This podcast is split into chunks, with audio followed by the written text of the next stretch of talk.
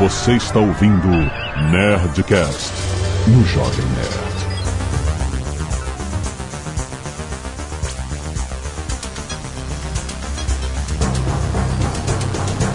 Lada, lada, lada, nerds! Aqui é Alexandre Antônio Jovem Nerd e eu sou do tempo de antes do Blackout. Aqui é o Afonso com dois Fs de faca e eu não os perdoo pelo Nerdcast Rick and Morty. Não!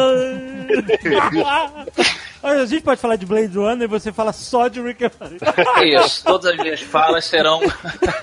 You can shove this Nerdcast way up your ass. Way up, way up. Way up there. Way up there. Aqui é o Tucano e eu nunca vi um milagre. Oh, ah, tem clínicas pra isso, Tucano. Aqui é o Android e graças a Deus eu sou inorgânico, cara. Ah, aqui é o Azagal. Era uma história que não precisava ser contada. Ih, caraca! Nossa! Beto. Meu Deus! Vamos logo para os e-mails. Canelada.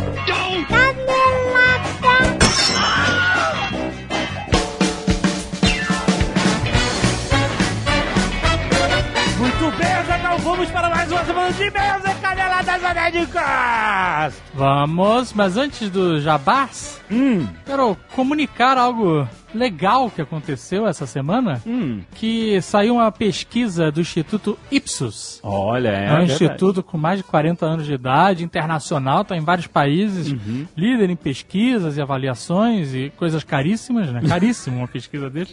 Mas eles fizeram uma pesquisa sobre fama e influência no Brasil. São pesquisas bem completas. E eles divulgaram na internet um ranking dos cinco mais famosos e cinco mais influentes, tanto no mainstream, no offline, vamos dizer assim, quanto no digital.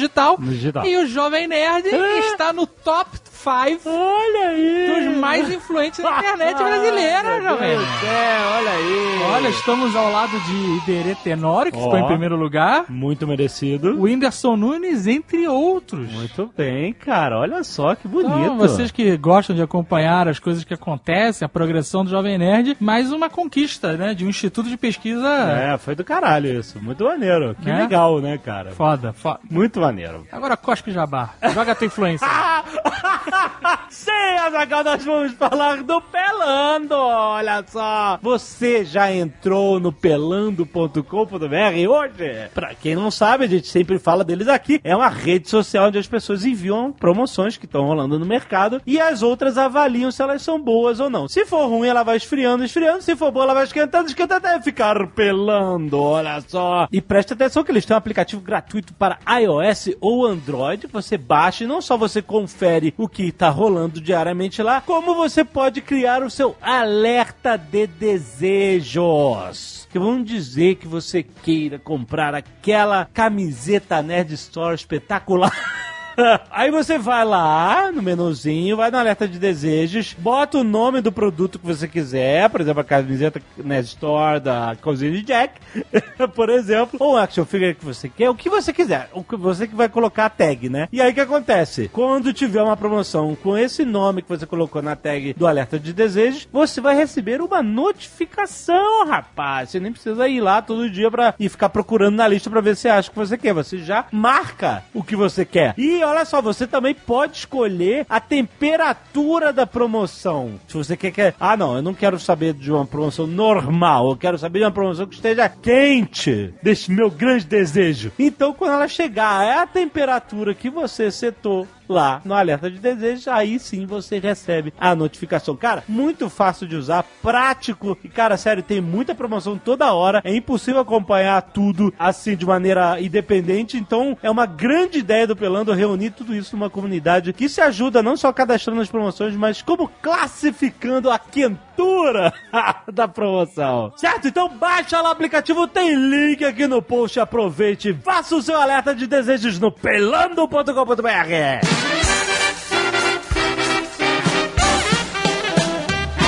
E como era a tecnologia na nossa época, aquela época antiga? que internet tinha MSN, ICQ, internet de escada, sei lá, fazia o quê? Nada. Aham. só ligava, só ligava. Hoje o que o celular menos faz é ligar.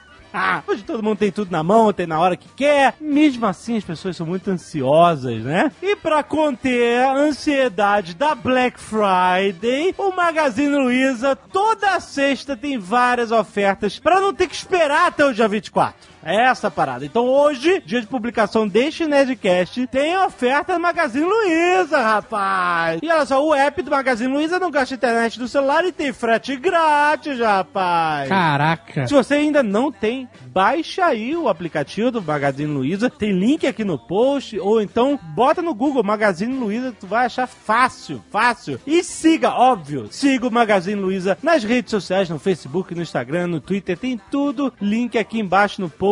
E se inscreva no canal da Lu no YouTube, como vocês ouviram no último Nerdcast Empreendedor. É um sucesso, cara. Muito maneiro, vale muito a pena. Então, olha, vai preparando a sua Black Friday aí também no Magazine Luiza. Baixa o aplicativo, rapaz!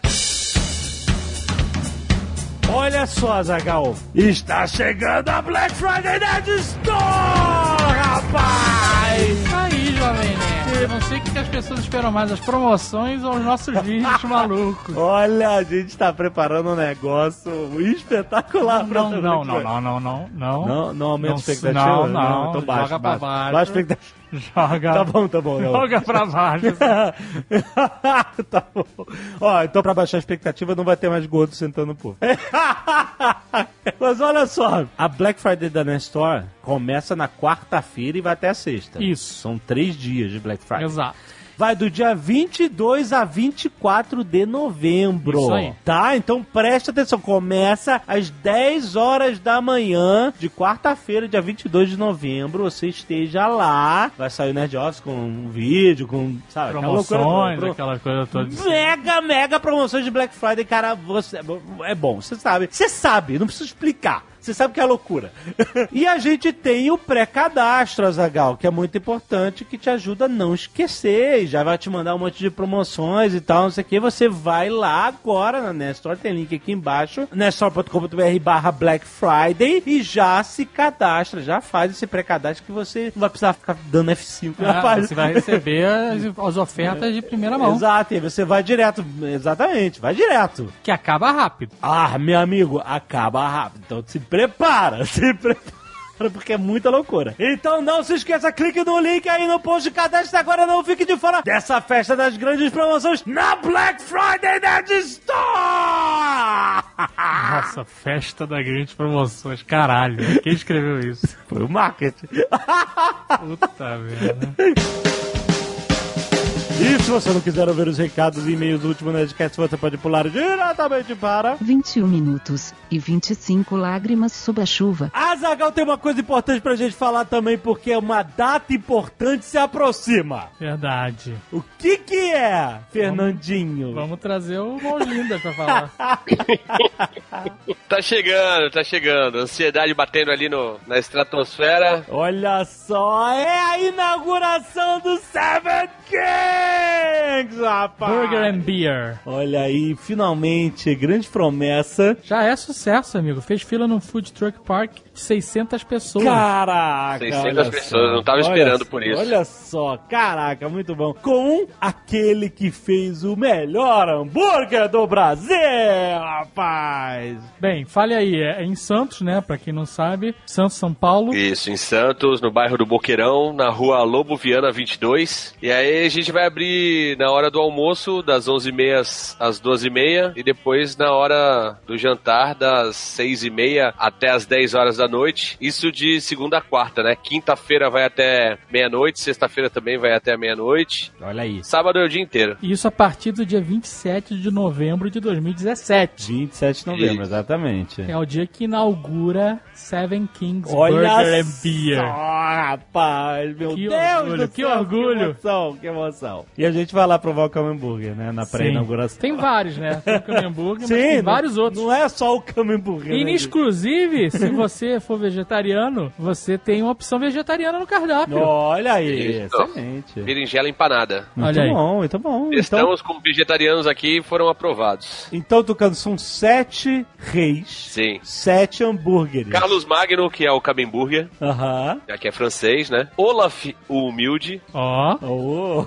Penzas, Ragnar Lothbrok, é, Robert de Bruce, Arthur Pendragon e tem dois imperadores também entre os sete reis. Olha aí. Que é o Tzok o Sagrado, porque ele vai chili, né? É um chili burger. Uhum. E o Jimu, que é o imperador, primeiro imperador japonês, porque esse vai é o White Dragon Shimeji Burger, pra quem conhece no canal. Hum, hum, é muito bom. Aquele que Nossa, vai mãe. cebola e shimeji caramelizado Hum, no Para shoyu. Para com isso. Olha só, quem quiser pode seguir a página no Facebook. Instagram. Exatamente como é que a pessoa encontra. Tem link no post, né? Mas, Seven Kings Burger. mas é sete numeral ou escrito. Não, não. É Seven, Seven, Seven escrito, tudo escrito. escrito Seven. Seven Kings Burger. Tanto no, no Facebook quanto no Instagram. E aí a galera pode ver a cara dos hambúrgueres, ver o que, que é, já ficar com água na boca. Para a inauguração dia 27 de novembro de 2017. Compareça e vá lá comer o seu hambúrguer. O cara que for lá na hamburgueria vai poder pedir um sanduíche e sair com o rei na barriga, né?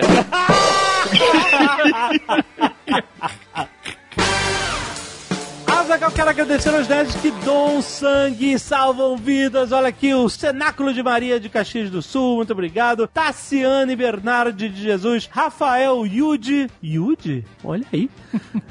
Brasília Pilots, o time de futebol americano feminino, muito bom. Obrigado, meninos, por doar sangue. Gustavo Cochler, Felipe Laporte, Sabrina Lednick, Rodrigo Rocha Gomes, João Borges Esteves, Juliano Mateus, João William Bergamachi, Danilo Confessor, André Bueno Michele, Caio Gabriel Nunes, Alexandre Malsar, Caio Nicolas, André Jansen e a Faculdade Luterana de Teologia de São Bento do Ó. Sul. Muito obrigado, galera! Várias instituições aí, né? É isso aí, é bom quando a galera vai em peso, cara. legal, muito bom. legal, legal. E também tem a galera do Scalpo Solidário que doa cabelos pra quem precisa, que a gente tá fazendo tratamento. Ana Luísa Fantin, Camila Aveiro, Maria de Fátima Queiroz, Bruna Caip, Luiz Estocco, Verônica Almeida e Juliane Faver. Olha aí, muito obrigado, galera, por doar seus cabelos também, suas madeixas e as artes dos fãs. Nós temos o Jovem Nerd e Azagal em 3D, dois links diferentes do Cássio Felipe, muito bom, já magrinhos, olha aí, cara.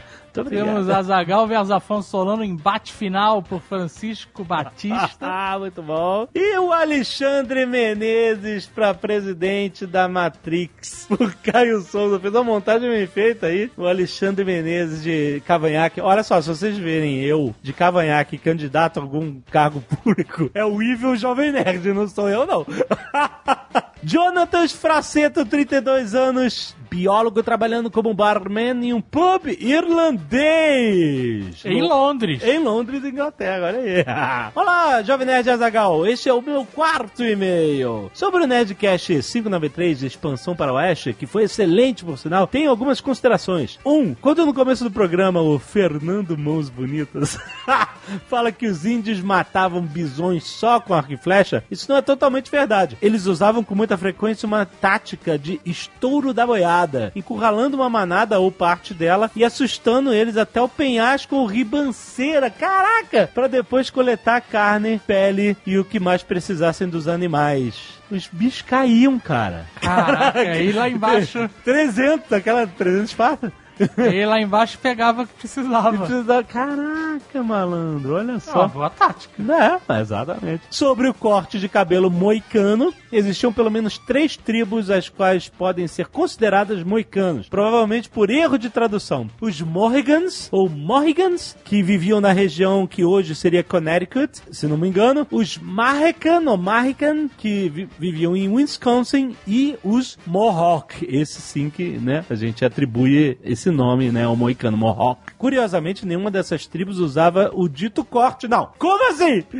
que nos Estados Unidos é conhecido por Mohawk. E aqui nas terras da rainha, Mohican. Mohican. Na Alemanha, o penteado é conhecido como Iroquois. Mas eles, os Iroquois, também não usavam. Caraca, quem adotava o estilo de cabelo que a gente está falando era o Spawny. Ainda existe uma quarta alternativa para o nome moicano, que seriam os nativos do México, que se chamavam Mexica. Que conhecemos como astecas. Caraca. Caraca, essa realmente. Caiu meu mundo. Mohawk não é Mohawk? pois é, exato, né? Três, e por último, uma pequena canelada. A referência sobre Jerônimo se atirando do avião, gritando eu, citada sendo o filme Top Secret, na verdade é o filme Top Gang 2, A Missão, olha aí. Victor Soares, 23 anos, cineasta, Fortaleza, Ceará. olha aí. Olá, Nerd veio por meio deste falar. Opa! Ih, não, Opa. não, não. Onde está a quantidade de e-mails que ele já enviou? Azagal, ditador! ele não falou mesmo, né? Ele começou, ele simplesmente começou. Começou como, como, como, como, como- até me atrapalhei. Começou como quem não quer nada, no e-mail gigantesco aqui. Não sei se merece, não. Caraca, cara. Você vai fazer o Victor Soares mais uma vez de exemplo? Então, o problema é assim. Se a gente dá brecha, ah, começa todo mundo a achar que tem direito. ah, isso. é o que eu acho, né? A lei é pra todos. Victor, Victor, desculpe, cara. Olha só, eu vou ser benevolente hoje porque eu tô de bom humor. Nossa, Azagal! Olha- Não te reconheço. Azaghal. Esse é o novo Azagal. Comecei a malhar, inclusive. Olha só, o mundo vai acabar. Tô todo doído, tô todo doído.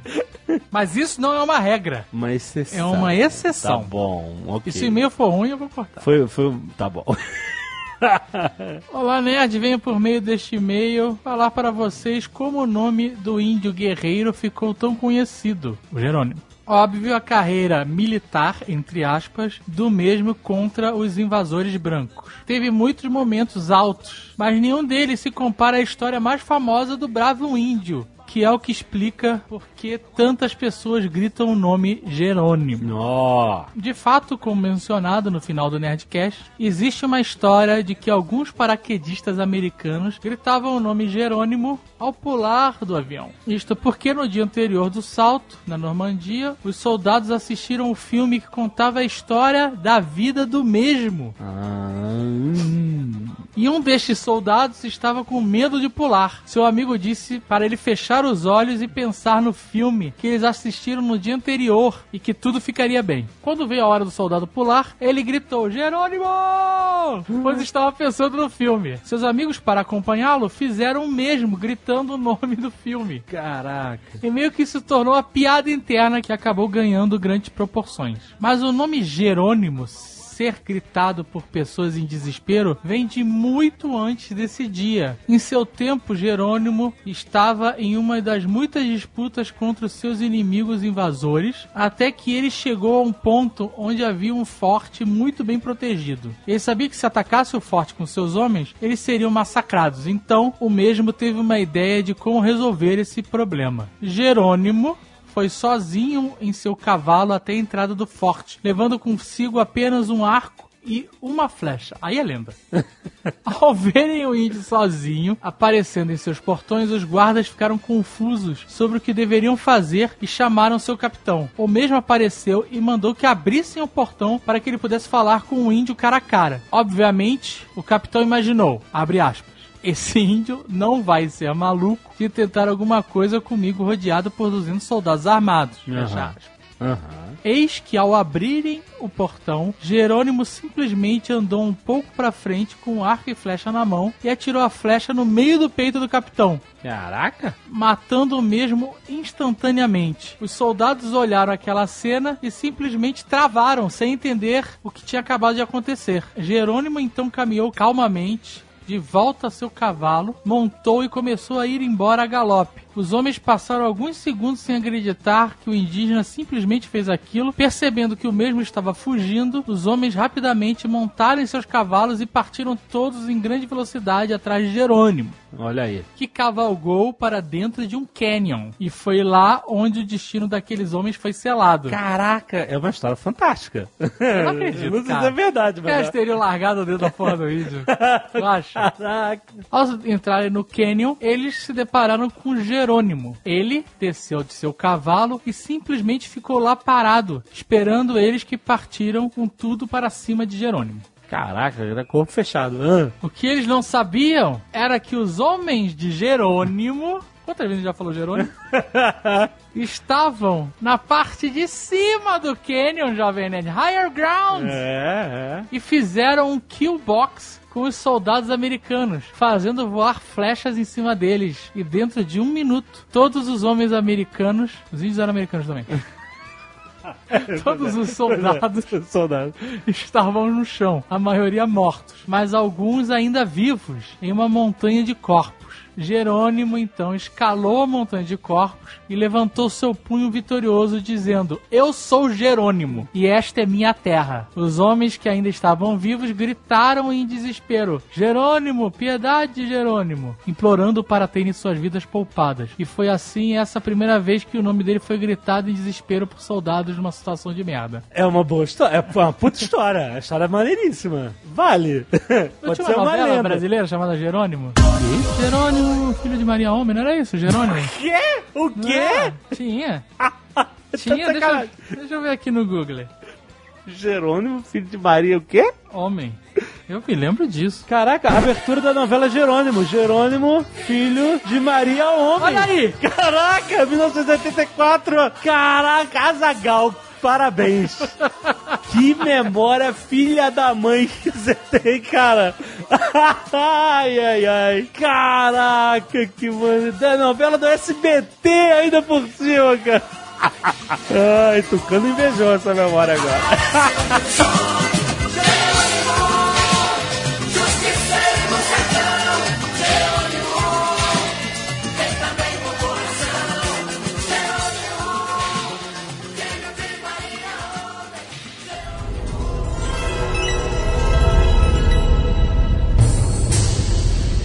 Muita gente pediu esse Nerdcast. A gente. Nossa, Isso e- foi muita gente, foram muitas pessoas repetindo, né? se repetindo. Mas olha só, o fato é que este Nerdcast trouxe Harold de volta mais uma vez! O Harold não tá mais aposentado, é isso. Dá baixa na Previdência. Ele é. I try to get out, but they pull me back in. Virou bagunça agora, Android? Voltou de Tá. vez? É, não, não, não, voltou. Não, ali. não, é- não, eu ainda tô de pijama. Não, calma. Olha só, isso vai ser um Nerdcast interessante porque nós estamos divididos. Sim, temos os bons influencers e os bad influencers. É, E os, Lado e os medíocres, e os medíocres que não sabem se posicionar. Eu vou dizer logo, eu não gostei. Não é que eu tenha odiado, Aham. né? Eu só não gostei. Eu vi, eu, eu, inclusive, eu vi a primeira vez na uma pré-estreia, cabine, né, aqui que fizeram em, em Curitiba, que eu tava muito ansioso por esse filme. E aí eu saí do cinema, sabe, não gostei. Aí eu falei, eu vou dar uma segunda chance. Que tem filmes que acontece isso. Você vê a segunda vez. Né, né? que Ah. você tem uma. e é Pra não ficar com a cisma, sabe? Sim, aí eu sim. falei, eu vou de novo. Aí eu fui à noite, direitinho, no, porque a cabine é de manhã, né? Então talvez isso tivesse mudado meu humor, não sei. É. Sessão Coca-Cola chama. É, fui na sessão Coca-Cola, amigo. Não deu jeito, não. Mas olha, o Afonso gostou muito, o Harold também gostou. O Tucano tá no meio cima do muro. E eu tô mais pro não um gostar. bom tucano, né, velho? Não, mas pera lá, eu, eu, eu gostei e desgostei, tá? Olha, olha, interessante. No, Android! You're supposed to be the chosen one! E eu gostei de várias coisas, e- mas assim, o início eu tava muito, caralho, esse filme tá foda Então, e tal, não sei o início, é, exatamente, é, exatamente Engana, isso. engana, engana. O início eu achei foda. Aquela cena, nossa, me, me jogou direto dentro de Blade Runner. Quando ele começa chegando com o carro naquela Dormindo, achei fazenda, né, dormindo, dormindo, o carro O sozinho, olho, o autômato. o olho, e, e ele chegando naquela plantação de, é, de proteína, né? A fazenda de proteína. É, das E aí ele, aquela cena toda que ele entra e, e tem aquele diálogo com o, Bautista, cara, eu tava, nossa, vai ser, vai ser foda demais. eu tô vendo Blade Runner aqui, tá acontecendo, sabe? É, Olha esses móveis velhos, olha essa fotografia, olha essa. Tá tudo perfeito, cara. Sim. E aí depois eu descobri que essa cena em específico, essa cena dele dialogando com o Bautista e capturando ele, era uma cena do Blade Runner original, que Ah, não é? foi filmada. Caraca. Que tava no roteiro, mas que caiu. Se tem um filme que foi cagado pelos produtores, foi Blade Runner, né, cara? Blade Runner 1, exatamente. É, o filme tem 12 versões. A versão do- do- da, da vovó Tem. do café, tem a versão do... E vocês sabem que eu só vi a original, a que passou no cinema na, na época, Sério? 82, né? A narrada com narração em off? Não, não, foi isso que passou? Essa A foi do o que passou cinema no é que tem cinema. uma locução em off. É que eu não vi no cinema, eu era pequeno. Foi um dos primeiros filmes que eu vi em videocassete. Ah, Sim, já eu era a versão... Mas peraí, rapidão. Sim, é narrado sim. É narrado É? porque eu me lembro da cena final, narrando, falando que a Android não tinha validade. blá, blá, Ah, não, blá. calma, calma, Tinha o calma. narrador. Isso daí foi riscado, foi riscado pela versão do diretor, a segunda versão. Ah, sim. Nossa, que filme complicado aquele. Ah, na segunda versão, que é a definitiva, vamos dizer assim, o Ridley Scott, ele cortou toda aquela parte bonita, com aquela floresta linda, e os dois voando no hovercraft, sei lá, Spinner, sei lá qual é o nome daquilo. Isso foi cortado. Ou seja, não existe ecossistema, não existe nada verde, é tudo cinza, azulado, muito triste, continua sendo assim. E não temos como saber quanto tempo a Rachel tem. É assim que termina a versão do diretor e é baseada nessa versão do Ridley Scott que este filme existe, o 2049. com certeza. Deixa eu entender uma coisa então. Vocês diriam que é um consenso que esteticamente o filme acerta? Sim. Sim, sim. Sim, sim, sim. É meu Deus do maravilhoso. céu, tem um consenso aqui, Sim. né? Maravilhoso. Não, não, não tenho problema com isso. Isso Maravilhoso. é assim, entre aspas, eu não quero desmerecer o trabalho dos caras, mas entre aspas, isso é a parte mais fácil. Se você tiver bons profissionais, não, não é que, não é que, entendeu? Eu Não quero desmerecer, mas se você tiver bons profissionais envolvidos e pessoas competentes e dinheiro, você consegue fazer coisas inacreditáveis, como esse filme fez. A parte de visual do filme é impecável. Nossa, é- É lindo demais. É, é maravilhoso. E a música, apesar de não ser do Vangelis, Do Van... Evangelis? não é Evangelhos. não é, não é do Vangelis. Ah, cada um pronuncia de um jeito. O, o, o- o Ridley Scott fala Vangelis. Eu sempre falei Vangelis. Porque minha mãe fala Vangelis. Aí eu sempre falei Vangelis. É, eu, eu pronuncio Vangelis, mas o. o- Tem gente que fala Harold, tem gente que fala Harold. Exato. Eu ia falar O Harold. Harold me ensinou que é Harold. Harold. É, tem que dar mais carrada. É. A gente pode chamar, ao invés de Evangelis, Vangelis, ou pode chamar pelo nome. Primeiro nome? Ah, o nome original, né? Pedro. Pedro Vangelis. Não. Evangelos. Evangelos, olha. Olha, esse é o nome do cara que pega a mulher. Puta que pariu. Não, mas ó, ó, gente, eu acho sinceramente que a trilha sonora tava muito alta, sabe? Em alguns momentos tava ensurdecedor. Oh, mas é Olha, isso que é. pra- curti, Tem que ser isso, Harold. Não, Pra não, pelo aquela, amor de Deus. aquela Essa parede de som, Harold, que Eu tô vem. ficando surdo, cara. Eu tô ficando surdo quando eu vou no cinema. Tem, tem Ah. momentos ali que o chão treme. Mas tem Tá que tremer, parecendo, Harold. tá parecendo os integrantes do ACDC, tá ligado? Pois é. Abaixa o som, por favor. Não. Fora isso, eu acho que a trilha sonora, já que a gente tá falando disso, eu acho que essa trilha sonora do 2049, sim, presta homenagens a Vangelis. Eu gosto disso, acho bacana. Mas, sinceramente, eu, eu não acho que a trilha sonora desse novo filme tenha ah, a delicadeza que às vezes Vangelis consegue explorar. Concordo Ah, plenamente. É tudo muito possante. É bacana? É claro que é bacana, não tô dizendo isso, mas o tempo todo eu acho um pouco chato, sabe? Não tem a delicadeza, a elegância. Agora eu queria fazer uma pergunta, e eu sei a resposta, mas é.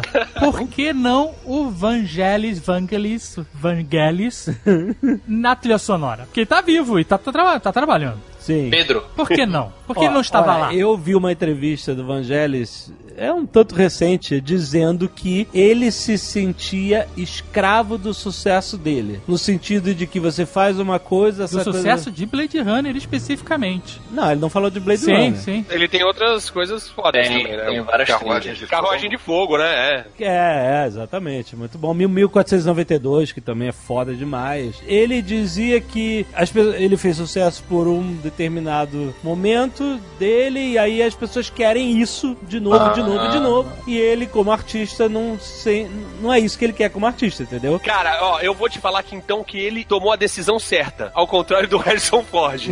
Ah. Que tristeza, vocês. Não. Que deve ter falado, que devia ter pensado nisso. Puta merda. Então, quando eu tive o grande privilégio de entrevistar o Denis Villeneuve... Olha aí. Olha a carteirada. aí Sim, esse é o Jovem Eu tava muito preocupado com a música, porque ele não, não tinha visto nenhuma entrevista ele falar sobre a música. Aí eu perguntei, olha, o Vangelis não tá no filme e tal, né, mas... This interview is over. I am leaving. Esse é o seu sotaque francês? É, é, foi mal. Eu, né, não, eu não, ele é canadense, inclusive. Mas fala francês no Ele fala Canadá. francês, você sabe, exato. né? Eu eu tava trabalhando com pouco. Me dá um passo aí. Não. Mas aí a resposta que ele me deu foi o que a gente viu no filme. Ele falou assim: não, a música é muito importante pra mim e manter a identidade original é muito importante pra mim. A gente realmente viu isso, a música mantém a Sim. identidade e tal. Mas ele não mencionou nada do Vangelis. Assim, é um mistério, né? Porque que ele não tá. Eu acho que ele não tá porque ele não quer. É, acho que devem ter até chamado e ele Exato. jogou um- uma partitura na cabeça de alguém. jogou um sintetizador. Sai daqui! Apertou uma tecla, as pessoas foram empurradas pra fora do apartamento dele.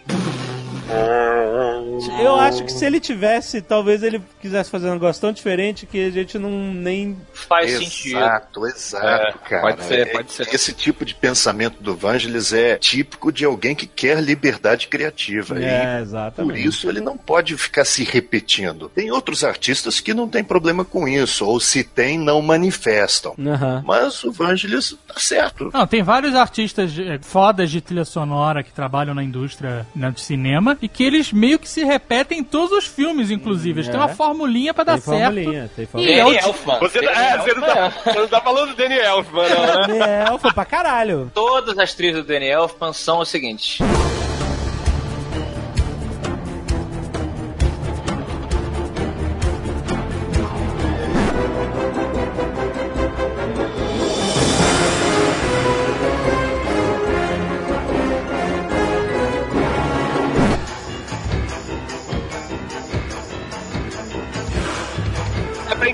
Todos os filmes iguais do Tim Burton, com o Johnny Depp e a Helena Bonham Carter. Talvez tenha outro consenso aí, que é o filme ser extenso demais, né? Ou não? Não, não. Eu, eu gostei, eu entendi que era essa a ideia mesmo. Porque o mundo é, falando de distopia, né? Eu creio eu que seja até parte da estética narrativa do- de filmes distópicos, né? A contemplação do fim, Exato. e do que foi. Mas uma coisa é ele ter um ritmo lento. É, eu também concordo. Outra coisa é ele ser muito extenso, ele tem quase três horas. Três horas de um filme de ação é uma coisa. Três filmes de, de um filme. É... Opa. Três filmes de um filme?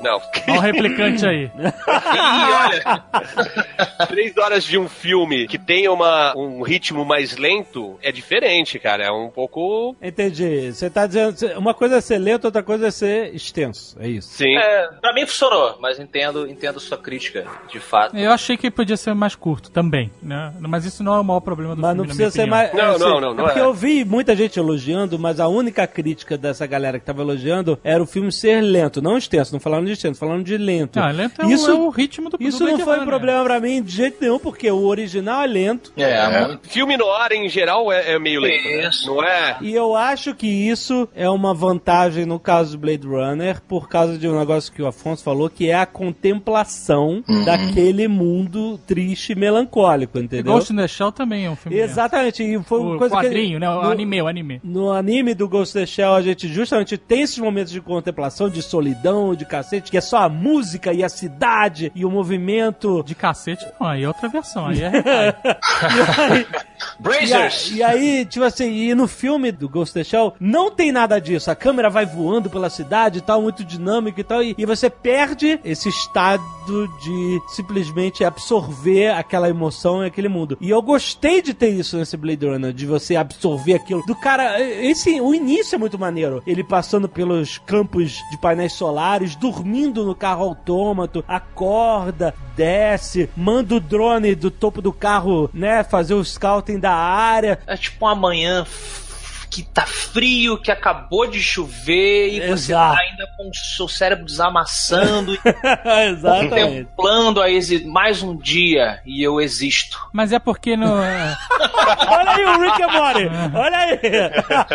Mas é porque na, no, no universo de Blade Runner, as pessoas elas não vivem mais, elas sobrevivem. É diferente, é, né? É, é. Cara, Se não, desculpa, agarrando, desculpa. a, se Não, agarrando a desculpa. prazeres, né? A gente, a gente hoje sobrevive já. Tem isso também. É, A gente Ah, já tá sobrevivendo, cara. É Também, claro, né? é. essa imersão é muito interessante, né? Você veja, é como se você estivesse testemunhando as últimas horas de um paciente terminal. Isso, É o pronto. filme todo ali. né? Exato. Você sabe que aquele mundo está morrendo. Não há mais ecossistema. O há é, é tão delicado que está se partindo. O Isso. clima está bagunçado. A população agora consegue se alimentar graças à tecnologia proteica lá das fazendas, desenvolvida por sinal pelo Wallace. Mas come uma gororoba, né? Não, não come É, mais comida come, a- é, apetitosa, É, come a né? ração do Dória, maluco. é isso aí. Mas salvou É a isso aí. galera. Salvou a galera, olha. Olha aí, É, quem, é. quem falou que não? Indignidade é passar, indignidade é passar fome, meu irmão. O cara tá lá comendo bororoba. What do you want? I want to ask you some questions.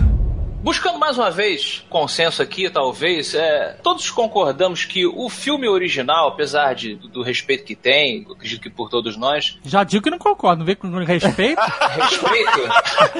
você tem respeito por pouquíssimas coisas dele. Não, eu respeito o filme original.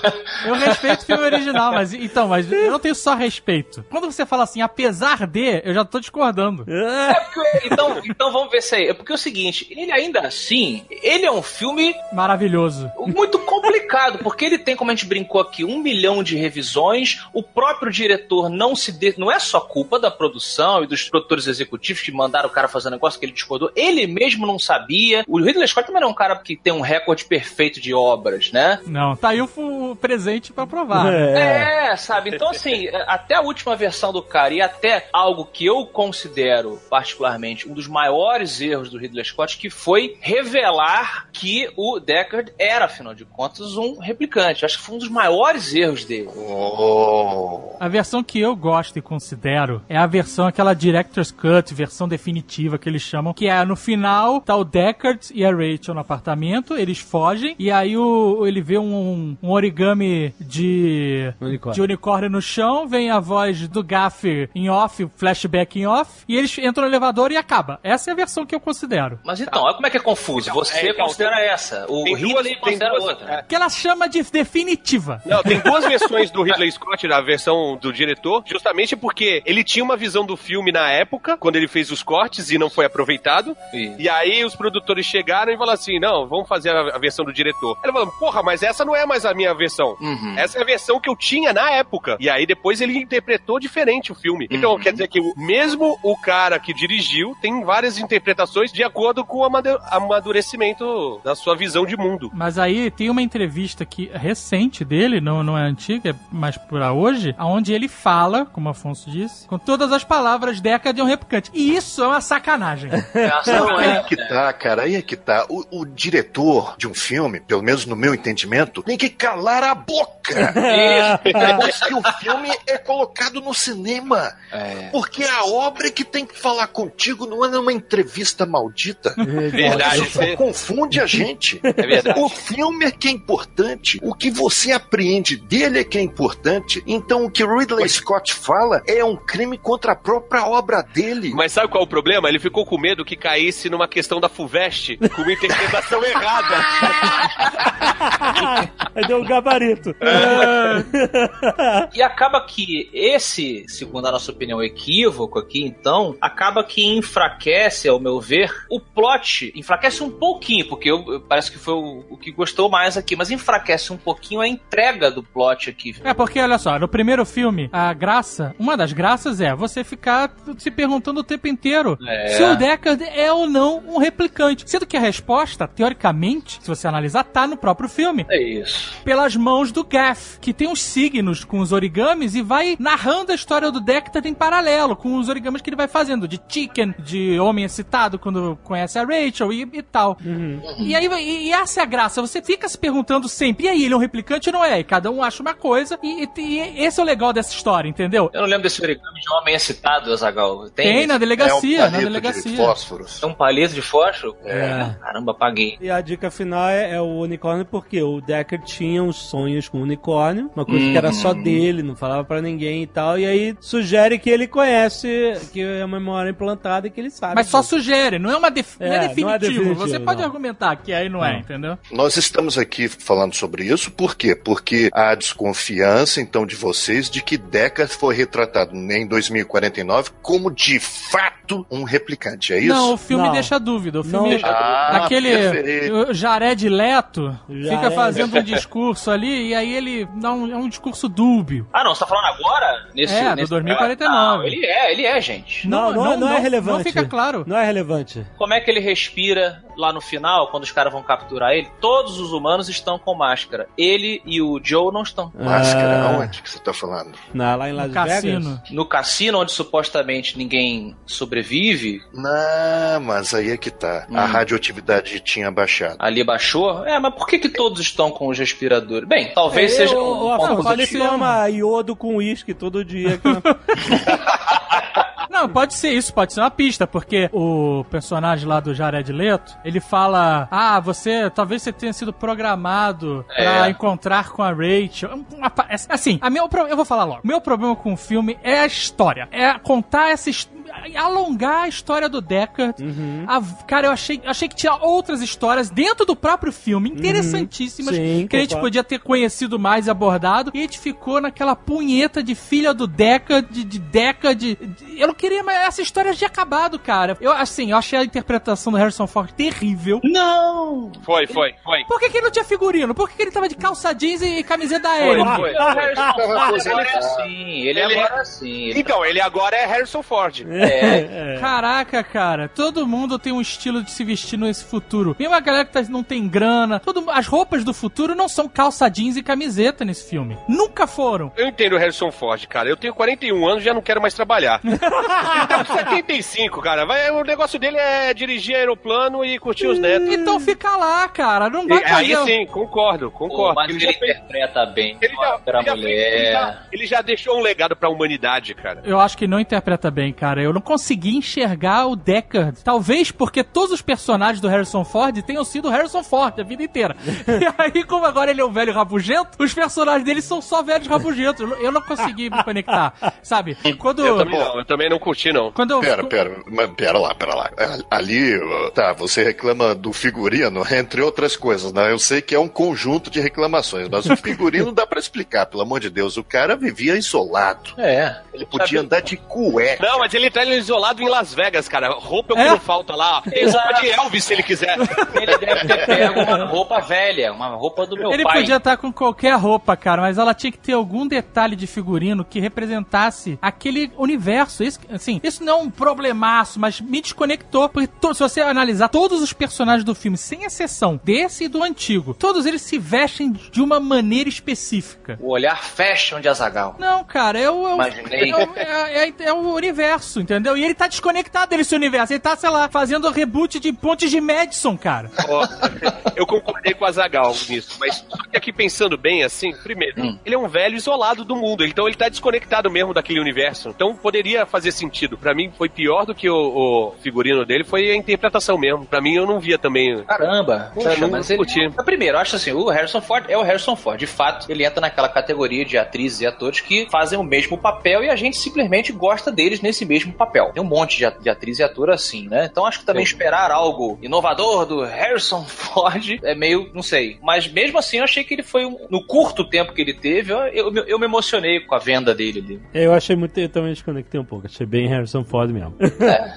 achei, achei não, não consegui também muito Quando, eu- quando eu vi Star Wars, a minha, qual é o nome do último? Despertar da Despertar da força. O Despertar É da uma Força. nova esperança de novo. Eu A consegui. novíssima esperança. Eu, Isso. eu me conectei com o Han Solo, mas não porque ele mandou benzaço e foi o Han Solo de novo. Muito porque a gente tem uma, uma carga emocional muito grande com Star Wars, né? Então a gente quer se conectar ao Han Solo, a gente quer aquela história outra vez. E, tá no- com figurino, né? Do John Solo. Ele tava de. É, exatamente. E nesse filme, ele, ele não trouxe isso, cara. Mas eu acho que a questão é justamente essa. Ele é um cara de um personagem só. Ele é Bruce Willis, sabe qual é? Ele só faz. Ele só Isso. faz um cara e é isso que. E ele tá de saco cheio mesmo. Ele mesmo falou em várias entrevistas. é, e ele tá fazendo. Eu Não sei quem perguntou pra ele num junket como é que era. Que ele tava voltando e, e matando todos os personagens dele, né? Só porque ele matou o Han Solo. Ele nem morreu nesse filme. E ele falou: It's a living, né? É, É, um ganha-pão. É, Isso um aí pra mim é só. Qual pra ele falou, qual o problema? É, um, É, um qual o problema? É um É. ganha-pão, sabe? Sim, é, às vezes a gente deposita muita coisa no, no ator e certeza, esquece que ele é um certeza. profissional, né? Às vezes tem isso, verdade. Olha, eu, Eu acho que a gente tá se adiantando muito É, nessa vamos, vamos conversa. voltar. What do you want? I want to ask you some questions. Acho interessante colocar que este Blade Runner, eu acho, na minha opinião, claro, que é uma continuação bem sucedida. E por quê? Porque eu digo isso é porque além da homenagem existe criatividade, Sim. colocando um plot que nós nunca poderíamos imaginar só vendo o primeiro filme. Existe algo novo acontecendo aqui. Eu diria, Harold, que eu, eu acho que é uma expansão muito bem sucedida. Ele expandiu aquele mundo de Blade Runner que era tava só circunscrito a Los Angeles. Então, eu acho que ele expandiu visualmente, geograficamente, vamos Sim. dizer assim. Aham. Mas ele podia ter expandido mais na história mesmo. Sim. Nos conflitos. Na parada, por exemplo, da resistência replicante. Ou da vida dos replicantes dentro da sociedade. No começo do filme ele mostra um pouquinho isso quando o Kay tá entrando na delegacia, depois da, da missão lá de, de capturar o Bautista, e os caras escrotizam ele. Sai pra lá, skin job, não sei o que lá. Yeah. Sabe? E isso eu queria ver mais, sabe? Por isso é mais interessante do que a história do Deckard. Acho que a história do Deckard podia mostrar o cadáver dele no começo assim. Olha, morreu mesmo. Então, He's a, a história não é, pra mim não é a história do Decker, é a, é a história do replicante se reproduzindo. Isso, eu acho E, que aí, a pegada e, é essa. e- e isso dá uma abertura pra se expandir e ter o planeta dos replicantes e a guerra do planeta dos Com replicantes. Arnold Schwarzenegger, planeta dos replicantes. eu concordo com isso tudo. E eu acho que essa história podia ter sido startada com, claro, o Deckard e a Rachel. Faz um sentido, seria uma boa ligação pra história 2049. Sim. Mas, cara, se você pensar no personagem do Deckard, não no Harrison Ford, o personagem do Deckard no, no Blade Runner, cara, era um, era um porradeiro, cara. Ele era um cara de encrenca. Ele é sozinho matou os replicantes. Ele não era um cara de ficar sentado. Ele era um cara de confusão, tudo que ele tinha sido desligado da polícia. É, e o aí cara voltou, traz ele de é. volta. Ele não é um É. cara fácil. É. E aí, do nada, um cara com essa personalidade fala assim: beleza, eu vou passar, sei lá, 30 anos escondido aqui, em vez de estar lutando na resistência. Ele não sabia onde tava a filha, ele não sabia de porra nenhuma. Não faz diferença você capturar ele, que era o grande plot da porra do filme, ele não sabia de nada. É, ele realmente não sabia. Não, ele sabe. Não, tá. ele- mas ele tem piedade. Eles repetem muito o tema de quebra-cabeças ao longo do filme. O que eu, eu entendi é que, por mais que ele possa achar que não sabe, ele tem ali dentro memórias aqui e ali que possam talvez acrescentar ao grande quebra-cabeças que o Jared Leto precisa pra encontrar a garota. É, não sei. Acho que também não. Tem umas paradas no roteiro, já, a gente já se adiantando um pouco, mas que elas, elas não funcionam. Pra mim, essa, por exemplo, capturar o cara que não sabia nada. Aí o, Jared Leto fala assim: Ah, eu vou te levar pra fora do planeta, porque aí sim eu posso te torturar à vontade. Não, você matou a chefe de polícia! É isso, é isso aí. É isso, Você caralho, pode não, fazer o que você quiser, cara! eu não engoli aquilo de jeito nenhum. Não. Matou a Claire, velho. Mataram a Claire. Não, mas ele matou porque claramente ele tá funcionando fora do grid ali. Ele tem uma agenda própria. Então, mas se o cara consegue fazer isso, velho, ele consegue fazer qualquer coisa. Não, mas ele fez ali, gente, na surdina. Ele mandou a, a, a namorada dele Não, virtual cara, ali. não foi na na surdina. surdina. Foi dentro da porra da delegacia. Foi, cara, foi, ela- foi foda, velho. Mas era depois do expediente, vê que a luz tá apagada, pô. Se fosse de manhã, eu até entenderia, porque as manhãs são para rosquinhas e contemplação. Mas não, depois do expediente a galera tá adrenalina alta. O cara teve a audácia de mandar uma guarda-costas replicante dele na delegacia de polícia matar chefe de polícia, mas eu não posso torturar você aqui dentro da minha empresa, pirâmide, que só eu tenho Nessa sala acesso. de água, de privação de sentidos. Mas não é por isso que ele disse que não. Eu, pelo menos eu não entendi que ele vai levar o cara pra outro lugar pra ninguém perceber. É porque ele tem métodos de extrair coisas do, do, do Harrison Ford que na Terra ele não tem. Não, que método? Vai jogar ele na, na superfície de Marte, que nem no Total Recall? Mas é-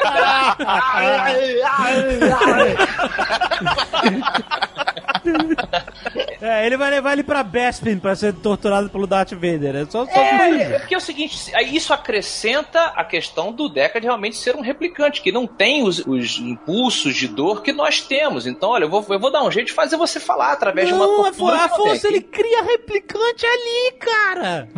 o cara tem tudo. Ele faz os replicantes. Mas tem alguma coisa lá em Marte que, olha, esqueci o equipamento em Marte. Infelizmente, vamos ter que ir até lá.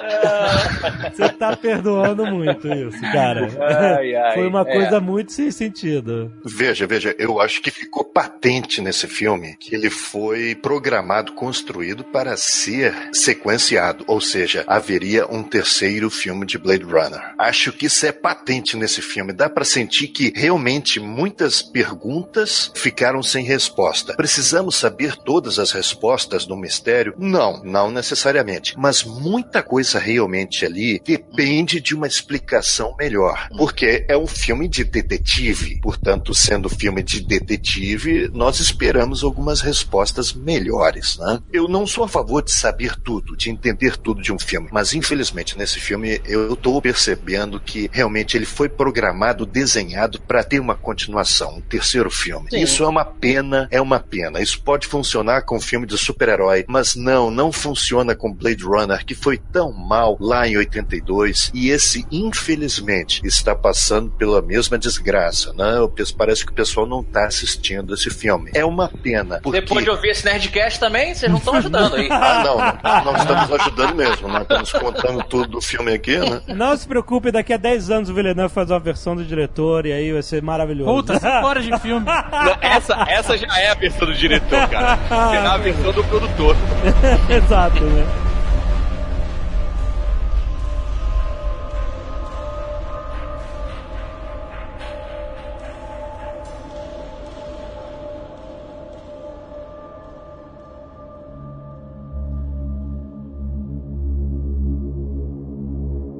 Eu acho que os maiores problemas do filme estão no final. A gente tá bem falando no final. Mas eu queria contrabalancear, voltando um pouco, quando a gente mencionou as coisas interessantes dessa expansão, já que o nosso elogio foi uma sequência bem sucedida, uma expansão bem sucedida. É, eu queria denotar alguns momentos dessa expansão que me deixaram maravilhado vendo o filme assim, né? Não só as fazendas e tal, mas como ver o entorno de Los Angeles. Porque a gente via Los Angeles, cidade alta, grandes prédios, né? Aquele mercado asiático, uma zona, muitas pessoas, a chuva e tal, não sei o quê. E aí, de repente, a gente vê o carro voando, achei maravilhoso. E você olha pra baixo, você vê primeiro uma grande favela em torno de Los Angeles. Então você vê que mais um indício de um mundo que tá realmente destruído. E eles ainda colocaram um blackout no passado desse mundo, entre o primeiro filme e o segundo, que existe um curta que menciona, né? Um curta. São três curtas. Deve ter sido o bug do milênio. Finalmente. São três curtas e o, o- o- um deles, o anime, é muito interessante. Exato, exatamente. Animado, anime que conta a história do Blackout. Ela, tipo assim, não, você não precisa ver esses curtas pra curtir o filme, mas, mas são também Não, eu vi o curta depois do filme, inclusive, porque eu Ah, não queria me influenciar. Entendi. Então eu fui ver o filme e depois eu fui ver, assistir os curtas por curiosidade mesmo. né? E. Isso aí foi, a curiosidade foi um anime muito barato, porque metade dele é tudo preto, só os dubladores funcionando. Senhora. Mas. Eduardo Spor manda lembrança. Uma parada que me deixou meio melancólico e ansioso é que eu tenho que conhecer San Diego, cara, antes que ele vire um lixão, brother. pô, Stony Brew, Green Flash, Ballast Point, pô, tudo em San Diego e eu não vou conhecer essa merda? pois é, fiquei triste por San Diego. Não, mas cara, realmente eu eu concordo que o- a, a presença de favela, nossa, é algo novo na ficção científica cinematográfica, né? Pode ter sido mencionada nos livros, de repente, mas poxa, é bacana. E graças a quem? Graças àquele diretor sul-africano lá que fez Distrito 9, cara. Distrito 9, é. Primeira crer. vez que eu vejo uma favela em ficção científica. E ele retrabalhou isso também no Elysium, que é um filme acho, isso, graça. Mas ele também trabalha essa coisa, essa questão de que o futuro não são arranha-céus. O futuro é uma espalhação, uma esparramação de casas. É uma favela, portanto. Isso é muito importante, cara. E isso foi herdado mudado. Os filmes de ficção científica finalmente estão abraçando a pobreza, que não É. mostravam até então. Eu lembrei de uma distopia que mostra um pouco desse estudo aí, que é o Brasil, cara. Mas muito pouco, né? É um pouco dessa coisa dos slums. Você tá falando do filme, não do país, né? Do filme, do filme. Não, ele está falando de Blade Runner, bem. O Brasil, o filme, ele tem um pouco isso, mas ele é um filme. Brasil Runner. Ele é um filme muito maluco também, né, cara? É, muito Ele bom, é, mas muito é, maluco. mas ele é muito extrapolado nas coisas dele, né? Interessante esse filme, é verdade. Muito. Ô, tem, pra, por falar em grandes obras assim, que mostram é, favela tal, não sei o quê, tem uma série de ficção científica na Netflix que é do caralho, chama 3%. Ah, não. Olha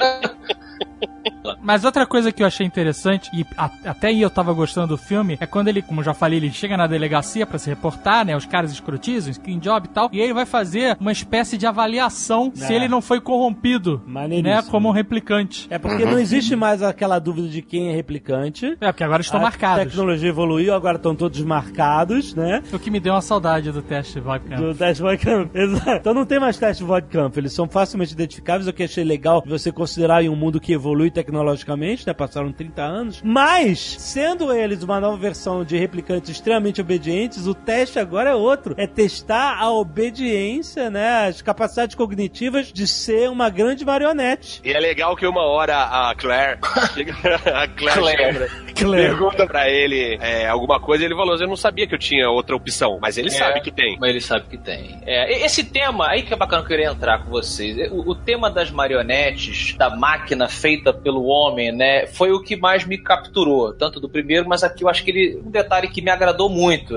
Por acaso, na, na última Bienal que teve, a gente fez um papo muito bacana sobre as obras mais influentes da história da literatura. E aí eu citei uma das minhas favoritas, que é o Frankenstein, da Mary Shelley. Muita gente considera a primeira obra de ficção científica já escrita, né? Na história. E a gente discutiu lá como que os temas, eles se repetem, porque estariam conectados com a nossa própria humanidade. Então nós, enquanto seres humanos, gostamos de ver os temas que falam muito conosco repetidos no entretenimento. E aqui é- ele continua, né? O, o, Gera- o 30 Segundos para Marte lá, ele é o Dr. Frankenstein da, da situação. que e existe esse olhar sobre a obra da Mary Shelley de que a figura do homem, por não ser capaz de gerar outro ser humano dentro de si, quando tenta fazer outro ser humano, faz errado, faz merda. Uma das leituras do Frankenstein é justamente essa. E eu achei que aqui ela mais uma vez O é homem, gênero, o homem gênero, né? O homem é o homem gênero, exatamente. O homem que não, não possui o maquinário biológico de gerar uma criança dentro dele, como a Sarah Connor fala, vocês não sabem o que é, papapá, papapá. A Mary Shelley coloca essa questão de que ele, ele tenta de todas as maneiras, da maneira que ele consegue, ele fabrica úteros artificiais nesse desespero de tentar criar vida. Porque ele quer saber como é criar vida. E quando ele a cria, na, a ficção brinca com. Olha, olha como é que dá errado. Você tá forçando algo que você, talvez, né, o questionamento da ficção, não seja, não esteja pronto para fazer, né? Você não foi feito para fazer outro ser humano. Então aqui eu achei isso bem explorado e a questão deles o tempo todo não saberem o que, que é vontade, o que, que é real e o que, que é programação. Eu achei isso bem legal, saca? Embora eu acho que assim, o âmago dos dois filmes é justamente mostrar os replicantes como mais humanos às vezes que os próprios humanos, né? É, esse é um discurso, aliás, perigosíssimo, né? Porque o nazismo surgiu desse tipo de discurso também, né? Ele é dual, esse discurso aí é perigosíssimo. Mas sim, os replicantes pensam isso e o Tyrell usava isso como o próprio slogan, né? É. Exato, exato. More human than human. Exatamente. Um slogan horroroso. Não se deve fazer esse tipo de slogan. É, e acaba que essa minha colocação talvez faça uma ponte para a imagem das mulheres no filme, que gera questionamentos bacanas, né? A cena da namorada virtual do Kay, ou Joe, com a, a pessoa de verdade, né? Naquela sincronização ali do, do sexo, eu achei muito bonito. Achei muito bonito e triste, né? É, Hum. é. Muito Mas, triste. é, eu acho que assim, eu esperava, eu não sei se eu tava com uma expectativa errada, mas eu esperava mais disso, porque eu achei tão maneiro o amor entre dois não humanos, um É, é. E, uma, e uma inteligência artificial. Aliás, Ana de Armas, Tocantins inteiro pra ela, né? não, não só palmas, por favor. É, Muito, mas, muito, muito mas bom. assim, tava tão legal isso, e tipo, ela sempre incentivando ele. Exato. Ela, ela sempre companheira dele e ele conseguindo lá, juntando dinheiro e comprando lá a parada que faz com que ela tenha a, a mobilidade, aquela cena deles na, Puta, na chuva. Caramba. Pô, tava tudo muito bonito e, e, tipo, a gente sabe o que, que vai acontecer Uhum. quando ela fala assim, me bota dentro da parada aí e seja o que Deus quiser, porque se me pegarem aqui, você tá ferrado. Mas olha, eu acho que houve uma bela exploração do personagem. Não, Sim. não, não, eu sim. que- Só que aí, na hora lá do deserto, eles quebram a parada e matam ela. Ué, e aí, o que, o que que eu esperava? O replicante sendo mais humano. Mas ele ficou, né? Assim, eles tentaram, pelo menos, né? Não, porque é Ryan Gosling, né? Também sendo Ryan Gosling, ele não sorri, ele não. Ele, ele tava ali em drive, né? Ele tava em drive. É, é Ryan Gosling comendo cereal, sempre. né? Mas ele, Não, já- mas mas ele não acontece- tem. Ele Ali não tem, tem as uma mesmas coisa. Não, mas ali tem uma coisa muito importante. É, Eu concordo contigo. Os replicantes não têm as mesmas emoções que a gente tem. A gente Ah. pensa que tem. Mas voltando só ao argumento do Tucano, que é muito interessante. Veja, Tucano, como é triste a vida do K. Porque ele interage lá com a Joy, beleza. Ele até pede pra ela não falar isso. Acho que ela fala alguma frase romântica, te amo, não sei o quê. Não, você não precisa dizer isso. Por quê? Por que, que ele fala isso? É porque ele sabe que está sendo enganado. Ele Isso. sabe quem é Joy. Quando ele a vê sabe grande, né, Joy né, ele- chama todos de Joe. Isso é, é muito triste. Ele já sabia disso. Não, não foi surpreendido. Então Mas eu, é uma fui situação. enganado, eu fui enganado. Ah, mas Eu tava acreditando na, na amor, né? inteligência, na inteligência artificial se desenvolvendo a um ponto que ela poderia realmente nutrir um sentimento por ele, sacou? Mas essa é a jogada que o Android tá falando, talvez. É você. Será que ele. Tudo bem, o Android acha que ele não foi enganado, que ele sabia já que ela tem esse padrão.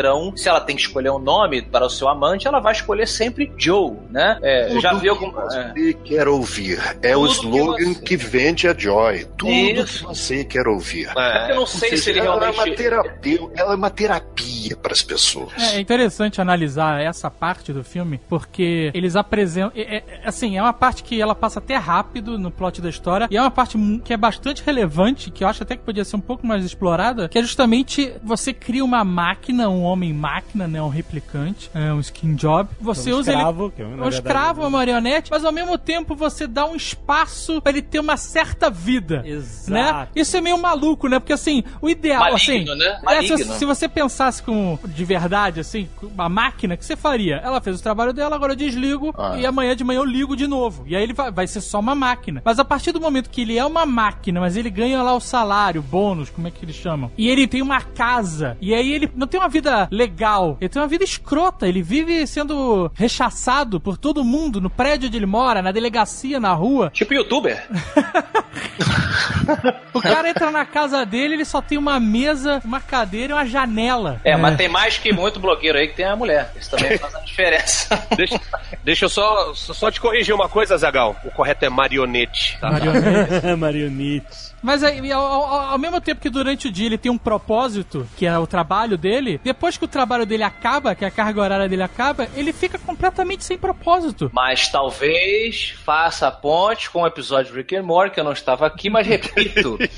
What is my purpose? Né? Se você não tira o propósito daquelas horas ali, ele não tem propósito, o que ele faz? Exato, isso é interessante, né? Claro, e fora que, mais do que no filme original, eu acho que Blade Runner, se a gente traduzir ao pé da letra, o corredor da lâmina, faz até mais sentido. Porque é um cara que vive numa corda bamba, cara. Ele não pode cair pra nenhum lado. Os humanos o detestam, os replicantes o detestam. Ele tem uma vida horrível. Isso é mostrado no filme, então eu acho que nesse quesito eu não tenho o que reclamar, sabe? Não, eu também. Inclusive, eu achei, acho que a melhor parte da trama, essa, Sim. essa relação da vida dele melhor, é com o mundo em volta, porque olha só, veja. Não, eu não tô reclamando, eu acho que tinha que ter mais. É, eu acho que, por exato, exemplo, a gente exato. podia ter menos 20 minutos de luta na água no final. e mais, mais 5 dele falando, porque assim, você vê que os replicantes. Queria o que... BBB dos replicantes. Não, olha só. O- se você avaliar o, o, o Bautista, ele, ele teve essa opção também. Ele optou por viver isolado. É o Deckard, se você quiser pensar nele como um replicante, ele também tá vivendo isolado. E os outros que ficam buscando um propósito, eles acabam caindo pra onde? Pra resistência Aham. né, replicante. Eles acabam se alistando ali pra tentar sobreviver. É um tema que é muito rico, né? Exatamente, é um mundo muito rico. E, e essa expansão ela é muito rica. Principalmente nessa relação, porque veja a leitura que eu fiz. Kay, ele é um escravo. Ele é um replicante montado com memórias falsas e tal, não sei o que, pra ser um escravo, um servidor da humanidade. E é isso que, né, acaba sendo combustível para os outros replicantes se revoltarem. Só que aí, olha só, quando ele vai pra casa, o escravo tem outro escravo é. uma inteligência artificial que é a namorada dele. Porque, como o Harold disse, ele vive nessa lâmina em que é detestado por todos os lados, pelos humanos porque ele é replicante, pelos replicantes porque ele caça replicante. O que resta dele? Uma outra forma de escravidão e uma inteligência artificial e uma ilusão do mundo que ele, a qual ele não pertence. É, a gente dançando aqui ao redor da inteligência artificial. Tem um cara que eu gosto muito, um, um neurocientista chamado Sam Harris. Outro dia ele estava batendo um papo com o, o Joe Rogan, num podcast que eu também acompanho, sobre inteligência artificial, como que é um terreno inexplorado e, e perigosíssimo. Que ele fala, a, a ficção científica faz o melhor em imaginar o que pode acontecer, uma vez que a gente faça o que a Mary Shelley sugeriu, né, e crie outra inteligência sem ser do modo tradicional, mas uma vez que essa inteligência seja re- removida do seu propósito, brinquei aqui com o robozinho do Rick and Morty, da manteiga e tal, o que que ela faz? Realmente, qual o propósito dela se você não é feito para buscar outro propósito e ela enlouquece, ela retorna ao princípio da programação, ela, ela se isola. Então eu fico sempre muito fascinado quando alguma obra explora esse tipo de coisa. É, porque ali no, no filme, no do Blade Runner 2049, o que acontece com o replicante que sai da programação é eliminar. Eles matam. É. Não tem reprogramação, né?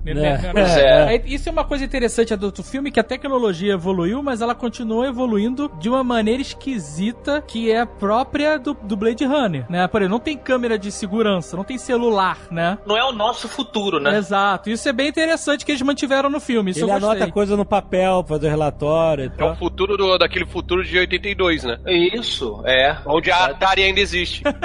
Exato.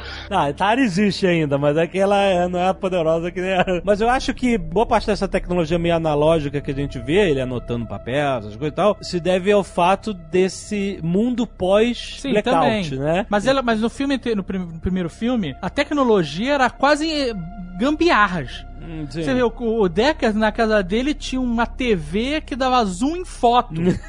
sabe? É. É, o, o carro era voador, mas você tinha que controlar. E, e ela evolu... É. e achei legal porque eles respeitaram essa tecnologia. Eles não deram um salto evolutivo e criaram celular, internet. Não tem nada disso. Não, não tem. Né? exato. Eles continuaram respeitando. Então, se você quiser se comunicar, você tem que estar no lugar. Ou você usa o telefone do carro, o rádio, né? É. Não é telefone, é um rádio, né? E e você tem um analisador, tem um drone, mas ao mesmo tempo você não tem internet pra consultar as coisas, você não tem circuito de câmera pra ver que a mulher matou a chefe de polícia dentro da delegacia e roubou a ossada, entendeu? É, É, interessante. Isso é uma coisa legal que eles respeitaram e que fizeram muito bem feito, né? E até a cena do zoom na foto, que é muito icônica, né? Aquela cena dele dando zoom na foto. Foi até, assim, eu achei que legal a menção dessa cena naquela forma deles avaliarem a ossada, né? Sim, sim. Você sente um pouco de uns clac, clac, clac, É, clac não, é, eles deles fizeram- dando um zoom ali. e referências, não muito. É, muito. Pra quem jogou, não sei se o Jovem Nerd jogou o jogo de PC do Blade Runner. Claro, claro. Nossa, pô. que você analisava a foto, né? Dava É, o é. zoom. Muito bom, muito bom. É Lá pra 97, 98, né? Por aí. What do you want? I want to ask you some questions. Deixa eu. Um comentário superficial, mas eu preciso. Que barulho de tiro foda do Blade Runner. Sou só eu que acho do caralho. Eu acho É, o maneiro. barulho. eu achei Inclusive, eles, eles recriaram o a Blaster, né, do Harrison Ford, que eles não tinham nenhum arquivo dessa merda. Oh, Não Da, tinha daquela arma o original. próprio... Eles conseguiram com um colecionador que comprou a arma do filme. Caraca! Aí o cara emprestou. Original, original. É, original, usada Aham. no filme. E era uma, uma só, duas ou, sei lá. Não- Aham. não- eles não acharam. Acharam esse cara que tinha uma. Certo. E aí eles estudaram, fizeram né, 3D dela todo lá e recriaram a arma como massa. era no filme original. Aliás, isso é interessante, porque, cara, é uma pena, mas os estúdios, se não for um negócio muito icônico, eles simplesmente jogam fora essa merda. Porque Jogam, né? E guardar é dinheiro. Você tá u- Mas usando espaço, né? Espaço custa dinheiro. Então, ou eles vendem, normalmente eles leiloam, né? Tem né? muitos leilões. E, né? e- e- e o que não vende, eles jogam fora, cara. As paradas icônicas, né? Foda. Vocês acharam o 30 Segundos para Marte se redimiu dos Coringa dele é, aqui nesse filme? Então, é- assim, eu não, eu, não, eu, não tenho, eu não tenho problema real com a interpretação dele, sabe? Assim, ele fez outros filmes excelentes e tal. Ele é muito bom, né? Jared. Mas eu não consegui entender esse O personagem. problema não é ele, é o personagem. É, Exatamente. exato, sabe? Não é o cara, é o o personagem, sabe? É um cara meio Jesus demais, sabe? Meio Salvador demais. Cara, onde ele fala tem eco, sabe? Eu achei, assim, eu gosto quando os personagens têm uma identidade sci-fi. E a identidade dele sci-fi de ser cego e ele ter aquelas câmeras voadoras que ficam fazendo um barulhinho, uns cliquezinhos. Que- É, Deus Ex, né? Tem uma pegada é, muito um Deus Ex. é. E ele consegue enxergar de uma forma que a gente não imagina. Ele consegue enxergar, né, em três dimensões, só que vendo todos os lados ao mesmo tempo, porque as câmeras. é, Foi assim que eu interpretei, né? Sim. E eu achei irado isso, achei maneiríssimo. Mas isso É, é só um gostei, detalhe, eu- né? O personagem em si, eu, um dos problemas do filme tá no questionamento das motivações do personagem, do Jared Leto, do Wallace. É, eu acho que a- o complexo que ele tem de deidade conversa com o que eu comentei do olhar que a Mary Shelley propõe de novo, né? Do cara, ele sobe a cabeça, ele se acha realmente um deus criando vida. Uma coisa é ele dizer assim, ó, o Wallace Corporation comprou o que restou da Tyrell, que faliu, e o caraca, depois da morte do, do próprio Tyrell. By the way, eles salvaram o mundo da fome e, e da Na verdade, energia. eles salvaram o mundo da fome e compraram a Tyrell. Isso, E isso. compraram é. a Tyrell. Tá, tudo bem, é verdade. É por isso que eles tinham grana, é. Salvaram o mundo da fome, da falta de energia e tal. Era tipo um Elon Musk, Isso, coitado do Elon Musk. só que ele é evil. Mas o Elon Musk, todo mundo sabe que ele será o próximo grande super vilão. nossa linha temporal. Ah, come on, né? É, tem tudo, tá tudo é, ali, gente. Exato. Não, pois é, ele tem tudo ali. Mas então, aí eu pensei, pô, o cara foi um Elon Musk, salvou o mundo com energia limpa. Opa, calma, o Elon Musk ainda não salvou o mundo, só pra... Não, tudo bem, mas é a ideia, né? A ideia Todo é que... vilão começa assim. É. E aí ele comprou a Tyrell e começou a fabricar os replicantes. E começou a melhorar os replicantes e tal. Ok, tudo bem, vale, vale. Aí o que acontece? Ele fala assim: o mundo, a humanidade está se expandindo, nós precisamos dos replicantes. Toda a história da humanidade, ela perseverou nas costas de escravos. E eu só posso fazer um número limitado de escravos. Claro, o cara faz uma porra de um mami, de um, um chup-chup de, de, de replicante, caralho. um por vez. Não é? Um por vez e a mulher fala, olha, o replicante tá pronto, você quer ver? Ele vem e mata! Porra, que trabalho, Pois né, é. cara? Que Puta trabalho, mano. No Westworld é mais rápido. Caralho, meu irmão. E aí, ou seja, isso ele fala assim: olha, não temos nem com os replicantes a mão de obra escrava que a gente precisaria pra conquistar as estrelas, sabe? Uh, e Dá pra perceber, humanidade. isso dá pra perceber, porque ele tem dois funcionários, um recepcionista e uma faz tudo. a, a mulher vende replicante, cuida da produção, Exato. vai lá sequestrar osso e matar chefe de polícia, ela faz tudo, meu Faz irmão. tudo mesmo. Não tem mais ninguém naquela porra, só ele é aquele recepcionista esquisito. ele é o estagiário, mano. E aí, ele fala que por causa dessa limitação dele, I can only make so many, ele tá interessado na reprodução espontânea dos replicantes. Sim. Certo? Uhum. E ele quer achar a filha do Decker e da Rachel, porque dessa forma ele vai dissecar a garota e entender como funciona a biologia da reprodução. Do... É isso que deixa eu entender, certo? Sim, Sim, também sim. entendi isso. Porque ele quer que os replicantes se reproduzam e dessa forma se tornem um uma legião, um, sabe, um, um número ilimitado de escravos, porque não dá pra ficar fabricando. Ele vai fazer uma fazenda um. de replicantes. É, ele quer que eles se reproduzam. Exatamente, quer controlar. Breeding. Só que o problema é o seguinte: ao mesmo tempo, a resistência dos replicantes usa isso como: olha, somos seres humanos, nós sabemos nos replicar, então nós merecemos ser livres. Uhum. Tá. E. Você não vê que uma ideologia briga com a outra? Sim, mas Sim. Eles, eles são adversários, ué. Mas não, olha só. Hum. Mas ele quer só tecnologia, ele não vai vender ideologia. Ele Eu não quer acho que eles ele- saibam disso. mas- Ele não quer que as pessoas saibam. É. Ele, quer, ele quer controlar, quer esconder pra dizer que, olha, agora eu tô conseguindo fazer mais rápido aí. Ninguém sabe por quê, mas eu consigo rápido. Mas os replicantes se reproduzirem não é a própria centelha da revolução que eles querem fazer? Sim, Como mas ele é, vai por ter isso controle? que, mas é por isso que a resistência esconde a menina enquanto o cara quer achar. É uma anomalia. A gente tem que entender que não é algo que todos os replicantes estão começando a fazer. Ele quer entender o que, que aconteceu ali pra, com perdão na palavra, replicar. Não, mas, mas eu entendi o que o Alexandre falou. Ele tá falando assim que Hum. e exatamente isso que ele quer é o que vai fazer com que os replicantes criem uma consciência que já estão criando de que eles não são apenas androides, entre aspas. É, Os replicantes já sabem que eles são capazes. Alguns, alguns, Alguns, sim. alguns. Não, Alguns os chefes sim. da resistência, porque a, a Caolha lá era a chefona da resistência. Na hora que começar a ter um monte de replicantes se reproduzindo, os caras vão, vão ter essa consciência. Tanto que o plot da resistência era revelar a menina filha de replicante. É melhor ele, ele investir os dólares dele, os bitcoins dele, e na cadeia de produção mecânica dele, É, isso que eu pensei. do chup-chup, chup-chup, caralho. do que, do que, Vocês do estão que fazer eles chup-chup? virarem...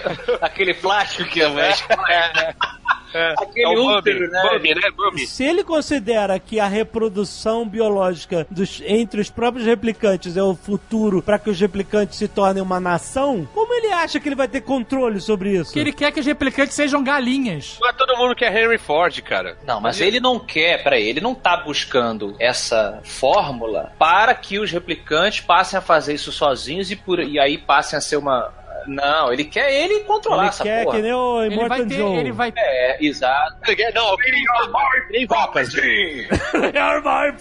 Eu acho que a ideia dele é ter replicantes férteis que reproduzem replicantes. Fique lá morando Mas no que os apartamento. replicantes reproduzem. Não, num, num Fique, farm, fique cara. num farm, é isso. Tem gado de reprodução e tem gado de abate. É, e o gado que nasce, nasce estéreo. Porque eles controlam isso. Eles Uhum. controlam a cor do olho, eles controlam tudo. Aham. É, Então, mas não, não diz isso, você tá Não, mas isso, isso é o que a né? gente tá analisando, É. né? Porque é o que faria mais sentido, né? Tem. Tanto que, é- mas é interessante porque no primeiro filme o Tyrell, que é um vilão muito melhor, que não é um vilão mesmo, né? Mas é um vilão Uhum. muito mais interessante que o Jared Leto, com aqueles óculos dele. Mas o Wallace também não é um vilão vilão, né? Ele é mais um artifício de roteiro do que um vilão, eu acho, o Wallace. Ah, mas peraí, ele arquiteta a parada, ele é vilão. Ele é. Ele, cara, manda matar, É, né? tá, tudo bem, Ele é o tudo bem. Puppet Master. Bem, o Tyrell, é, ele fala que a Rachel é especial, né? Mas, mas todo homem fala isso pra namorada. Não, mas o Tyrell não é namorado da Rachel.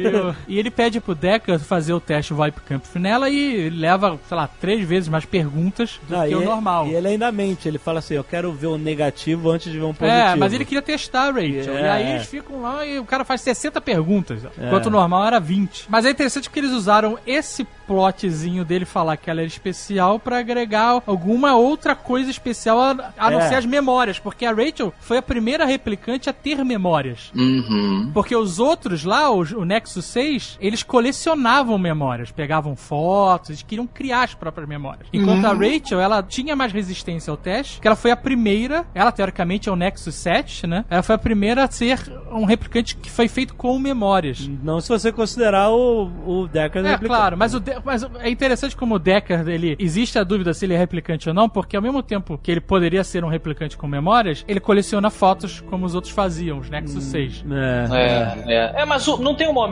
que o, o Jared Leto ele sugere isso, que na verdade toda a volta que o Decker dá no primeiro filme pra encontrar com ela teria sido também programada? Então, ele dá uma sugerida, mas ele não afirma. Ele põe a ideia na mesa e depois tira. Não seria uma possibilidade da Rachel ter sido criada e o, e o Decker ter sido criado e terem sido colocados num grande tabuleiro de xadrez pro criador deles olhar e tipo assim, olha só, eles, eles acham que estão tomando decisões por conta própria, na verdade eles foram feitos para se encontrar, se apaixonar, se acharem que estão se apaixonando e terem um neném. Acho que tudo é possível, mas assim, tava muito fora do controle do cara pra isso acontecer, né? O cara podia ter morrido, ele era policial, cara. Porra, É muita se você quer que isso sorte. aconteça, faz o cara ser faxineiro da porra da torre do, do, do lava-vidro. Sabe qual é? Pois é, né? É arriscado É um esse. plano, é assim, eu entendo essa ideia desse plano e o, o Jared Leto sugere isso, né? Que esse seria o plano. Mas é um plano muito maluco, sabe? É, depende muito da sorte, né? É, mas, mas talvez faça parte justamente do experimento. Tipo assim, será que se eu soltar o cara no mundo e soltar ela no mundo, eles de alguma forma, tendo sido feitos um para o outro, life will find a way? É, é, pode É ser, pode possível, ser, né? É possível. É o que o Jared Leto insinua, né? Ele É. insinua que, É. que é. poderia ser isso, mas ele não, ele fala assim, mas eu não, não dá pra ter certeza. É. E ninguém faz a porra do teste Vibe Camp no Decker, né?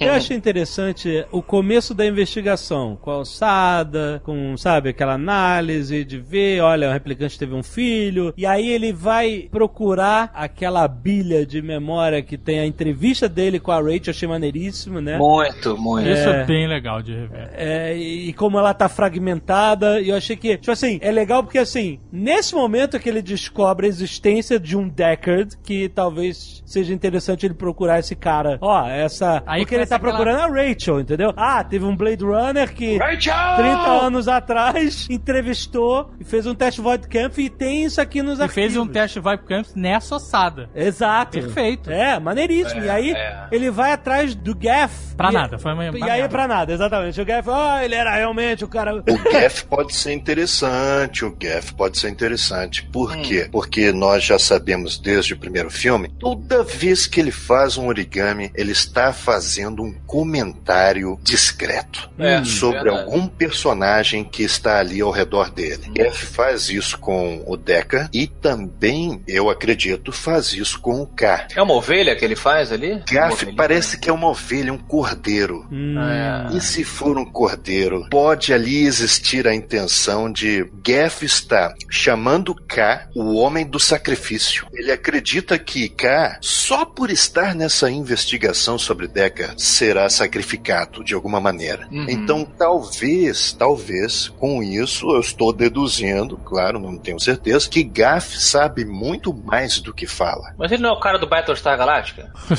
Exatamente por isso. É. Mas ele é- já lida com inteligência artificial há muito mais Há tempo. muito tempo, meu irmão. É, o cara de bigode, essa galera do bigode. O Gaff, ele, no filme, no, no Blade Runner original, ele sempre foi um cara de poucas palavras e que sempre soube mais do que ele mostrava que sabia. É. Né? Tanto que no começo do filme ele nem fala inglês. E depois, aí você fala, o cara não fala inglês, e aí depois ele começa a falar inglês. Ele falava. Esperanto? né? Não sei o Era que, que ele falava. parada, né? Mas ele Ele falava é, chi- outro. ele é chicano, né?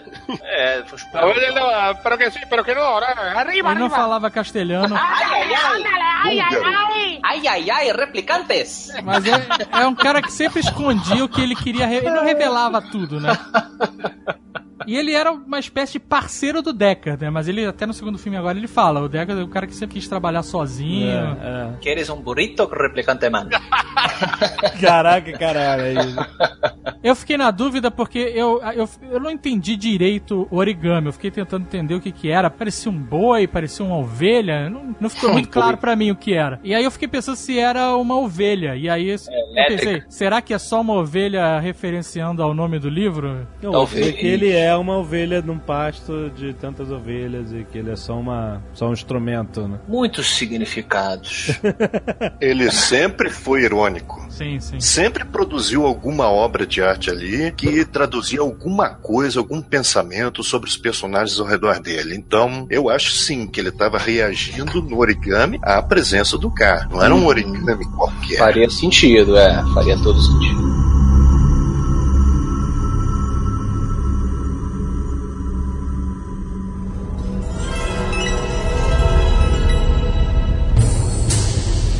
O Kay descobre ele começa a desconfiar que é ele. Isso é legal, gostei. Mas aí o que acontece? I'm a real no meio boy. do filme, ele. des- I'm a real boy! No meio do filme, ele, de- ele começa a desconfiar que ele é o filho É. do Decker e da Rachel. Mas eu pensei assim, bom, se no meio do filme ele tá desconfiando, não é. Ah, eu é comprei. muito Achei óbvio. que fosse mesmo. Eu É comprei muito, eu já também. vi muito CSI. Toda a primeira teoria do CSI nunca é. Mas peraí, rapidão, rapidão. É a metade do filme, mas já tem duas horas de filme, né? É, aí tu tá achando Então, no final. você tu já tá cansado, fala assim, porra, cara, eu É isso. pô, agora, É. agora, agora vai. foi o plot twist. É, isso Aí daí foi injusto da sua parte, Alexandre, porque tanto no Blade Runner original quanto nesse 2049, o timing dos filmes, você não consegue dividir com plena certeza o início, o meio e o fim. Você não tem aquelas escalas que as pessoas estão acostumadas a ver em filmes, né? Tá chegando no fim, tá chegando é, no tá fim. chegando no fim, porque tá, tá se aproximando um ápice. Não, não, não. Não tem, é, não tem esse vale no Blade Runner original nem nesse. Então você não tem como saber que o filme tá pela metade. É. É, sempre a mesma carga pesada o tempo todo. É, isso é interessante. Tem um, um plot twist do plot twist, né, cara? Ah, eu, eu achei a parte que ele, ele encontra é, mais um daqueles é, aqueles personagens sci-fi, que tem uma característica forte da ficção científica de um mundo que não existe, que é quando ele encontra a garota que faz as memórias. Ah, muito Sim. bonito, muito bonito. A garota que vive numa bolha, então não pode viver o mundo, então ela mesmo é um simulacro falso e, e ela mesmo cria um mundo falso que vai pra cabeça dos Blade Runner. Ela é artista. uma artista, é. é. Agora, olha só, sabe o que, que pra mim faltou? Criar um link maior Jason, com essa... Jason Statham. Faltou, faltou criar um link maior com essa menina pra ela ser a- o, o bebê, entendeu? Quando descobre que é ela, faz sentido, mas foda-se, tá ligado? É, na primeira vez que eu vi o filme, eu nem vi sentido. Aí na segunda vez é que eu entendi que tem realmente uma relação. Ela chora vendo a. Não, mas calma, Porra, calma, é. calma. a, Essa a mulher. lembrança tal, não sei o quê. Mas precisava, eu acho, que- eu achei pelo menos que precisava ter um link maior. Mas Um essa muito- mulher, ela pode ter um pensamento sinistríssimo, cara. Ela pode parecer uma santa ali, porque ela tá num ambiente estranho, né? Ela projeta florestas, festas de aniversário, mas ela pode, de repente, pode ter um planejamento sinistríssimo. Por exemplo, Hum. o K não foi o único a receber aquela memória, foi? Não, dá a entender. É, pois é, isso eu gostei. Vai por esse caminho. é Vai por interessante, porque É. ela sendo criadora de memórias e essas memórias sendo passadas adiante, infundidas em vários replicantes, Isso. cria um exército. Ela pode ser uma santinha na aparência, mas ela pode de repente ter um planejamento sinistríssimo ali. Interessante, É, hein? É, Ou legal, foi sem querer, é, ou é uma coisa realmente pensada, ou ela, sem querer, está criando pistas, né, e movimentando todo um... É, porque assim, se a gente analisar o primeiro filme, as memórias que são implantadas na Rachel são as memórias da sobrinha do Tyrell. É. eles não É. tinham essa te- tecnologia de criar memória. É, E aí, uma dúvida que pode surgir eh, nessa especulação do Harold é: será que, como o Kay era um decoy, era um- uma nuvem de fumaça na frente dela, pra ninguém achar ela, achariam ele? Talvez Talvez também. Tenham É. usado a mesma tecnologia de pegar as memórias da sobrinha do Tyrell pra botar na, na Rachel, tenham usado nessa menina na, na cabeça dele, entendeu? Então talvez as memórias que ele tem não fossem intencionais dela, pode ser, é uma possibilidade, mas sim memórias dela mesmo que eles botaram na cabeça dele pra ele ser essa, esse eh, embuste, entendeu? Sim, sim. A reação que ela teve de chorar quando vê a memória é talvez pelo fato daquele ser o primeiro replicante que finalmente chegou a ela. Isso, também pensei. Porque pode ser. todos os outros se escondem. Essas ideias todas são excelentes, assim, dá pra desenvolver bastante. O que eu tô sentindo falta, o que eu senti falta no, no filme, é realmente você ter um tempo a mais pra você ter um link com essa mulher, entendeu? Eu acho Mas que ela é será- uma, uma personagem muito importante pra ter uma, uma aparição muito ínfima. Mas será que colocando numa linha, numa linha narrativa, é, isso não geraria uma, você não entregaria com mais facilidade? Se ela Pois é, tivesse um né? destaque maior, É, você vai não. pensar, pô, peraí, por que que a gente tá mostrando essa mulher toda hora? Ah, pô, ela deve ter um papel maior do que tá propondo. Pode Ah, ser eu por acho, isso. bom, sei lá, eu acho que talvez seja preguiça de, de criar subterfúgios pra enganar o público, entendeu? É, olha pra esse filme, você acha que alguém tem preguiça? Ah. Agora, pensando na sugestão do Harold, seria interessantíssimo, né? Se ela tivesse implantando memórias que fizesse os replicantes terem vontade de se rebelar e. É, né? É verdade, interessante. é irado, bem interessante. Ela é sabedora, provavelmente, do próprio passado. Não tenho Mas certeza, veja, hein? Não é- Não se tem certeza, verdade, verdade. É, não se tem certeza. Mas ela, olha, ela não implanta memória em ninguém. Ela cria memória e, e vende. Mas então, mas como ela vende, ela pode dentro da memória botar, Sim, entendeu? uma coisa que- Uma camada ali, uma segunda camada onde tem uma mensagem. Sim. Triste, né? Mais uma pessoa com um trabalho melancólico, né, cara? Ela cria a memória de outras pessoas. Assim. Porque ela não tem as dela, olha que sinistro. Ela É, não tem memória. A memória dela é um, um ambiente estéreo. Não, mas ela não tem a memória da infância Mas dela. é pouco, né, San cara? Você, Diego você se tal. contentaria com as suas memórias de infância? Não, eu até acho esquisito como ela tem cultura pra criar outras memórias, já que ela teve uma vida prisioneira, entendeu? Nem tem internet. E nem tem internet. O acho estava só- falando isso, eu tava pensando nisso, falando que como é que ela sabe como é uma, uma floresta, por exemplo? Ela não tem vivência. Não, mas ela tem televisão ali, pelo amor de Deus, porra. não tem televisão no mundo verde. A televisão é só pra dar zoom na foto. Não, eu me perguntei isso, como ela tem vivência tão rica pra criar memórias tão Ela tem uma fantásticas? Barça.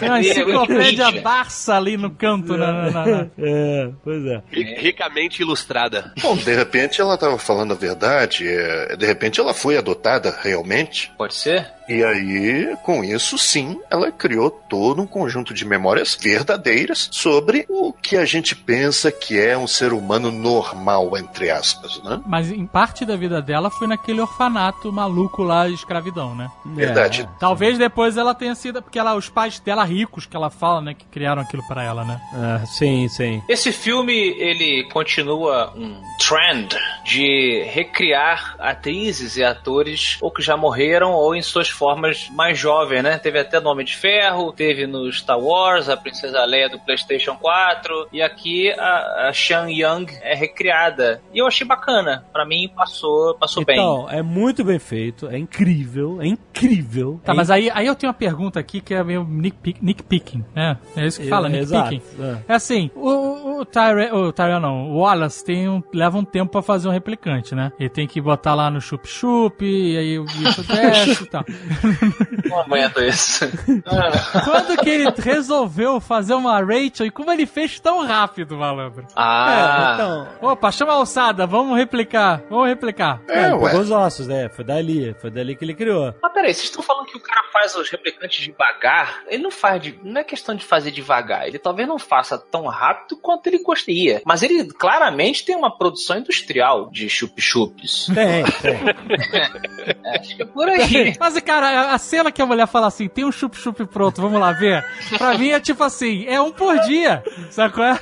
Eu acho que é aquele momento que o cara ele faz sempre questão, que nem o, o, o, o dono do Jurassic Park, que faz questão de, de, de, de vez em quando visitar o laboratório. Olha, sempre que nasce um velociraptor. Vai ver aquele.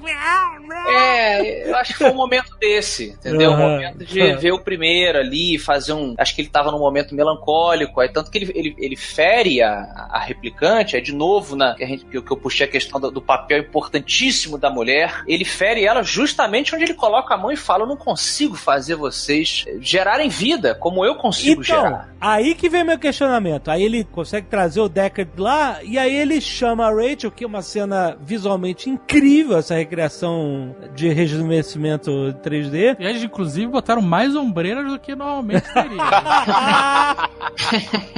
Mas aí, cara, ele fala assim: ela não tinha olho azul, ou ela tinha olho azul, não sei. Ela tinha olhos verdes. Ela tinha olhos verdes, aí eu Não sai fora acabou, Aí o cara vai lá e pá! eu- Caralho, mulher, cara! Caralho, por que, que tu fez isso? Primeiro, por que, que você chamou ela pra falar com o Deckard? E dois, se você tem os ossos dela e você recriou, faz uma inseminação artificial antes pra ver o que que dá, É, caraca! isso daí, infelizmente, cara, foi um erro gigantesco do roteiro. Eu não tava concordando contigo quando a gente conversou primeiramente sobre Blade Runner lá atrás, Aham. mas agora eu concordo, cara. A mera presença dela, é, é um clone, né? Mas enfim, a mera presença da Rachel ali já acaba com o mistério, cara. cara. Os ossos, de alguma maneira na trama, teriam que ser destruídos. Mas por quê? Não- pelo- Porque ele tem o DNA dela, cara. Ele fez um clone. Não, mas ele não quer. Mas vocês dizem o quê? Que uma, uma vez que ele tem o clone dela, ele consegue replicar o que aconteceu? Veja, O clone é uma replicação, né? Ele pode ao menos tentar, né? Você O diz Decker assim, foi- leva, o- entendi, faz o, leva o Decker pro quarto lá, bota um Barry White. e aí tá resolvida, vou Não é entender. Barry White, tem que botar um Vangelis. Entender. Entendi, vocês falaram, mas talvez o quebra-cabeças esteja na criança. Acho que falta a peça Não, da criança. Afonso, esse foi o maior furo do filme. É, cara, porque assim, ele não pegou um, ele não pegou um replicante que tava ali e jogou a pele de Rachel em cima. Exato. Gente, o replicante, e- essa que vocês estão chamando de cópia, a resposta é exatamente no que o Alexandre lembrou. Tanto não é uma cópia perfeita que os olhos são diferentes. Tudo bem, mas tenta. Vê no que que dá. Às vezes é só uma mutação nos olhos, porra. Mas vocês acham que ele não tentou de tudo? Ele tá- está faltando uma peça. Eu achei muito mal explicado, cara. Muito mal explicado. Que ele tinha um clone da Rachel, cara. Mas não é um Tá. clone, gente. Ela não, o olho dela é diferente. Tá, mas isso foi uma pequena mutação, cara. Ele pode fazer 30 Rachels. Ele tem o problema dele. Ele tem, ele tem comida no prato dele. Ele tem o que fazer. Ele tem dever de casa. Ele conseguiu o DNA da Rachel. E, cara, a partir daí, tipo assim. Não, necessariamente. Você não sabe quais foram as condições, você não sabe se ela passou por algum tipo de modificação para que a combinação dela com o Deckard gerasse uma criança. Então, veja, cara, veja, ele tem a garfo e faca, ele tem o Decker, que a qualquer momento ele pode ter coletado o sangue do Decker, quando ele estava desacordado. E ele tem o DNA da Rachel. É, você não precisa ir Game of Thrones pra fazer acontecer. É, ele, ele ah, Deca, leva esse copinho, vai ali no banheiro rapidinho, sob- dá uma ajuda aí, você tá É, Eu liberado. acho que foi. Eu, eu acho que o, o, o plot já demonstra que, um, não é igual por conta dos olhos, ele deixa isso bem claro. E dois, em termos fantásticos mesmo, você falta uma peça pra completar o puzzle. Entendo que, sob certa perspectiva, talvez. Porque, because of reasons, because of reasons. Eu tô te dizendo, as peças estão ali. Cadê a terceira peça pra Mas completar? sabe qual é o problema? O cara tem a, a- o clone da Rachel, tem o Deckard, e ele, existe uma criança que pode inclusive estar morta. Ninguém sabe o que aconteceu com essa É. criança. Nem o Deckard, muito menos o Wallace, muito menos a replicante franjinha. Ninguém Ué. sabe. Nem o Kay sabe. O Kay só se atina disso no final. Hum. Que, que aquela garota que ele encontrou por cagada é a, é a filha do, do Deckard. Uhum. Então ele, ele fala assim, ele, ele, não- ele não tinha possibilidade, não era, não era a única carta na mesa, achar a criança pra resolver. Essa é a questão. Ah, não, com certeza. Até porque eu fico, fico aqui desse, desse lado de defender mais com afinco, mas lá no começo eu lembrei que o próprio primeiro Blade Runner não, não é um filme perfeito, passou por muita revisão, o próprio diretor não acha a versão final, então eu concordo com vocês que não é um roteiro fechadíssimo, né? Não, não acho. Eu não achei tão quebrado quanto vocês, mas concordo que tem essas, essas falhas aí. Mas Mas olha- nessa parte do filme eu já tava odiando pra caralho. assim. Um detalhe, cara. um detalhe. caralho, sério, um de- tava. Ó, eu vi uma vez só, só, só me lembro o detalhe. Por que então ele chama a Rachel lá pra falar com o Deckard? Qual era o objetivo dele ali? Pra evitar ir lá pra Marte pra precisar fazer, botar ele no aparelho lá. Ele tentou dar uma amolecida no Uma amolecida. É, tipo, ele falou: eu posso te dar, vão acontecer coisas muito boas se você me ajudar. Tá aqui, eu te dou a felicidade eterna. Pronto, não é isso que você quer? Você não quer recuperar tua mulher? Aqui, ó, é clássico. Caraca, como esse cara é burro. Seu burro. What do you want? I want to ask you some questions. Agora vamos voltar um pouquinho e falar do encontro do Kay com o Decker. ah, sim, lá em Los Angeles destruída. É, Muito Fallout legal. Las Vegas. Las Vegas destruído muito legal, New cassino Vegas. legal, hologramas legais. Foi legal, foi bacana a cena dos hologramas. Foi bacana, o Elvis, pô. Foi, foi, mas Foi, achei legal. Frank Sinatra, garrafa de Johnny Walker moderna que eu não ganhei. É. Inclusive, eu quero fazer um adendo aqui, mas que vale elogio. Na San Diego Comic Con desse ano, 2017, eu fui num Blade Runner Experience, né? Que eles criaram lá e tal. Postei fotos no Instagram e tal. E era uma recriação perfeita perfeita daquele food quarter que o Kay vai no começo, onde tem as prostitutas e tem a galera na rua, sabe? Tinha aquele Aham. negócio de comida na parede e o clube de strip no final. Cara, perfeito. Foi uma ativação. Eu achei maneiro na hora e quando eu vi no filme eu valorizei mais Uau, ainda a ativação porque Animal. foi foda. Ter- Ativação, falou ativação, entregou que é influencer. Resta saber se é bad influencer ou... Mas falando desse encontro, cara, Ah, quando apareceu aquele velhote disfarçado de, de, de década do- dos anos 80, eu, puta que pariu, o que, que esse cara tá fazendo aqui? Eles brigam, não tem nada. Caraca, eu- Ah, briga legal, cara. O, o, porra, o Deca dando porrada no cara, vai ficando cansado daquela apoiadinha. E porra, e aí, vamos continuar aqui ou vamos beber? Eu achei legal. Achei. Não, cara, eu não comprei aquele Deca, cara, infelizmente. Caramba, é só porque os peitos dos- do, do Harrison Ford sempre aparecem debaixo da blusa e é estranho. Não, cara. Só- só sou eu. Cara, nada ali me convenceu, entendeu? Nada, É que aquele já- cara. Não, é- não é só a interpretação. A interpretação é uma parada. Mas não é só isso. É, é que a personalidade. é- Aquele cara tava completamente quebrado. E ele não é assim, entendeu? É o cara que desistiu de tudo e foi se isolar há 30 anos. Por que, que ele não tá lutando na É, resistência? você não tava convencido da nes... Porque o papel dele. Você O não tá- papel dele era. Cara, qual era o papel dele? Não tinha papel. Ele diz, ele diz, o meu papel era, era me esconder, era Mas me isso afastar. não faz sentido, cara. Claro que faz. a- a- ele fala lá, às vezes pra você amar alguém, você precisa eh, se tornar um um estranho, estranho. pra ela. Isso é bonito. É bonito, Dave. Mas ele não precisa. Olha só, ele não sabia onde a filha tava. Ele não. Ninguém tinha dito pra ele. Ele podia continuar lutando na resistência e não precisava se esconder. Como não? A resistência sabia onde a filha tava? Não sabia, né? Deixa eu A lembrar. resistência Não a resistência, claro, eu porque- acho que não. Eu- Ah, não, sabe sim. Tanto que ela falou, um, um dia eu vou te revelar. A Caolha sabia. Acho que ela e o Bautista cuidaram do parto. Uhum. E depois o Deckard fugiu durante o parto. Isso é uma coisa que eu não entendi. Eles... É muito confuso esse plot. Ah, teve o parto, e aí A Rachel morre no parto. morre no parto. Só porque a gente não sabe todas as respostas, não quer dizer que é confuso. Não, mas Afonso, Não, mas é eu mal tô- explicado. Aí eles largaram a garota na cidade das crianças escravas? Por um período, sim. Não, isso foi uma espécie de lavagem de dinheiro. É como você vai lavar o dinheiro. Você vai E o passando a pior de criança. tudo, deixaram lá com o Lenny James. que é o cara que sobreviveu a todos os apocalipses, né? É verdade, o cara tá lá no... Jericho, ele sobreviveu. The Walking Dead, ele sobreviveu. Blade Runner, ele sobreviveu. O cara é o senhor apocalipse, meu amigo. Verdade, é verdade. O cara é bom, né? Aí você vê, ah, até o chefe do orfanato de escravos tem uma roupa futurística, menos o Deckard. Vai tomar no cu, meu irmão. Tá, olha só, não é, não é abandonar a própria sorte, deixar a criança numa cidade escrava. Então, pelo que eu entendi, A criança é tão importante. Não, foi um disfarce, gente. Chegou ali e falou assim: Nossa, eu vou deixar essa guria aqui com você. Você não dá muita chibatada nela, não. Bota ela no canto. A gente tá como se estivesse lavando a criança, lavando o dinheiro. Vai passar por vários caminhos e vai, vai, desper- vai, vai perder as pistas Caralho, dela. que merda de vida. Provavelmente vai ser isso com a, com a Ray do Star Wars, né? É isso, ó. Tu vai viver no planeta deserto, se fode aí pra gente lavar você pro mundo real. É meio que isso Filha do aí. Luke Skywalker. Ninguém disse que a vida de escolhido seria fácil. É, é sempre assim. Sabe o que, que eu acho que eu senti falta Hum. eh, nesse Blade Runner? E acompanhando, sim, a discussão que está ocorrendo aqui, e eu até entendo por que, que o Dave antipatiza tanto com Harrison Ford, né? Eu acho que eu, eu senti falta de diálogo bacana. Hum. De, de lágrimas na chuva, você sentiu falta. Exato, exato. Calma, vamos chegar lá. Eu sei que tá todo mundo querendo falar das lágrimas na neve. mas olha só, o filme original tem diálogos interessantes do Sebastian com Sim. o casal, tem diálogos interessantes do próprio Tyrell com o Roy Batty. body É, nem são tantos assim, nem são tantos. Mas eu acho interessante colocar esses diálogos, porque, de outra maneira, e é isso que aconteceu agora em 2049, os personagens apenas são reagentes a, acontecimentos, a situações ao redor deles. Eles não. Num filme melancólico como esse, você realmente, com esse timing, você espera que os personagens parem para refletir. Eles não param para refletir.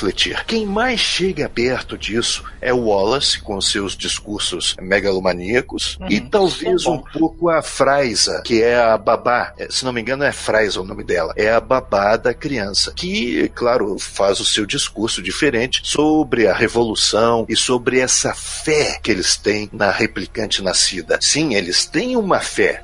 Enquanto no primeiro filme, os replicantes que nós vemos são todos desesperados pelo próximo batimento cardíaco, eles querem mais um batimento cardíaco. Neste Blade Runner, os replicantes estão construindo no subterrâneo, né, longe das vistas, estão construindo uma cultura, uma sociedade, uma fé. E tanto é que a, a babá, essa frase, ela diz que vai dar o poder para a filha, para a linhagem, e a linhagem é que vai nos comandar. Isso tudo é uma visão messiânica interessante, importante até mesmo por por conta desse mundo maldito que os caça, né? Eles não podem, me desculpe a expressão, eles não podem peidar fora da hora, porque Ah, podem ser mortos por um Blade Runner. É, eu era espero assim. que um dia vocês possam me perdoar por isso. Também um sinal de humanidade, né? Acreditar numa força su- Não, superior, pois é. de certa forma. Pois é, pois é. São diálogos interessantes? São. Mas faltou um pouco de importância. Importância. Entendi. As palavras não foram bem trabalhadas. Mas eu acho Eles que talvez, Harold, coisas, Só um instantinho. Aham. Eles poderiam dizer as mesmas coisas, mas com um palavra, palavreado mais. Mais carregado de símbolo, de importância de pensamento, de beleza, inclusive, como o monólogo já clássico do Roy Batty que o Tucano lembrou. Eu- Esse concordo. tipo de coisa não acontece nesse filme e eu me entristeço por isso. Eu também. Eu concordo contigo, mas ao mesmo tempo eu acho que. Não, não que compense, mas eu acho que ele passa muita coisa de maneira silenciosa, como eu comentei, dessa tristeza do relacionamento do Ryan Gosling com a. É, o Kay, ele, ele reflete muito, mas ele não expressa, né? Os sentimentos são todos sentimentos ou pensamentos, não sei, estão todos Isso. presos dentro dele. É é só o Ryan Gosling comendo cereal. É, ele, você vê a cara dele, se ele tá amargurado, tá tentando tá amargurado, aí fica com raiva, dá um overactingzinho. Não, é é tanto que a parte mais interessante que você parece que ele vai realmente degringolar e se libertar um pouco dessa amarra da, da condição dele de escravo é quando o teste, ele, ele falha no teste, né? Ele tá Hum. Pensando em todas essa- essas ideias, né? A garota eh, virtual diz que ele é especial, ele acha que agora ele é especial, que ele pode ser algo mais do que simples, um simples Quando peão. a menina diz que a memória dele é real, ele fica boladaço e dá até um Fica, berro é legal, é legal. É bom, é. Mas de fato é, é mais econômico nos discursos e mais expressivo nas imagens. Aliás, Harold, olha só, você descreveu um, um- um esconderijo subterrâneo de uma resistência que tem na, na garota uma figura messiânica. Que lugar interessante pra criar a garota, hein? Em vez da no, na- no mundo dos escravos de crianças. no esconderijo, que tal? Mas ela, ela, ela foi integrada na sociedade, essa que é a questão. Ela hoje trabalha pro Wallace. É, pois é. Então ela tá- se ela tivesse dentro da resistência, ela seria um alvo. Essa é a questão. Eles estão escondendo ela na cara de todo mundo. Ninguém faz ideia que existe resistência, o Wallace não faz ideia. Não, a resistência, você não sabe se ele, se ele sabe dessa Ninguém porra. menciona, ninguém menciona. Não, mas porque ninguém menciona não quer dizer que eles não sabem. Ele podia não falar é assim, também assim. Eu sei que existe uma resistência. Isso aqui não é dublaralho não, Alexandre. Infelizmente, esse foi um tema que esse filme não explorou e que eu adoraria. É. Essa pra mim era a história que tinha que ter o filme. Maneiríssimo. Não era a história do Decker, de contra. Foda-se o Decker. De contra- tinha que- O cara tinha que chegar no cassino, tinha que ter uma caveirinha de Decker, com um copo de uísque na mão e o caveirinha Também de acho. cachorro. Eu acho não que tinha tá que ter história sobrando. do Decker, não tinha que salvar a Decker. Eu acho que. Eu, eu acho, particularmente, eu queria muito mais ter explorado o personagem do Bautista, que parecia interessantíssimo. É um, guerre- um guerreiro, né? Um e a galera da guerreiro. resistência infiltrada na sociedade. Do que saber o que aconteceu com o Decker. Cara, o primeiro filme me disse o que aconteceu com o Decker. Eles fugiram, é isso. Não, não, não preciso saber o final, que o cara tá no cassino com roupa da, da Ering. Olha, mas olha só, pra não parecer que isso é só negócio com a roupa, ele realmente parece que tá sobrando nessa história. Porque se você removê-lo da história, Não faz diferença. é, você consegue. Óbvio que você tinha que reescrever alguma coisa, mas, mas não vai fazer diferença. Ele não é essencial pra história. A garota é, a presença dele ser pai da garota com a Rachel, isso faz parte do Inclusive, o background final legal. do filme é uma merda. Porque ele se escondeu 30 anos pra não entregar onde a garota tava, aí agora eu sei onde ela tá. E o Wallace tá lá vivo. Exatamente. Agora você pode pegar o Wallace, agora eu tenho que falar pra você. É, exato, Ah, exatamente. eu, eu concordo que o Harrison Ford, o personagem, foi muito mal construído nesse segundo filme. Ele responde algumas perguntas importantes. Essa coisa de se separar da filha para protegê-la, porque estávamos sendo caçados esse tempo todo, tal. Tudo bem, ele responde essas perguntas, mas realmente é um personagem que é, ele, ele, ele é reagente, é reagente. É, é um personagem tão importante interessante porque nós temos ali o primeiro filme falando sobre ele, filmando a vida dele, e de repente nesse segundo filme ele é apenas um reagente, ele não é um ativo na história. A, a história do K realmente estava muito mais interessante. Infelizmente, na balança, pesando na balança, é um personagem que sobrou na trama. Pareceu um grande fanservice sem propósito. É. Você pode dizer que o Harrison Ford no Star Wars, a Petada da Força, também é fanservice, pra todo mundo ficar maluco com, com o Han Solo, mas pelo menos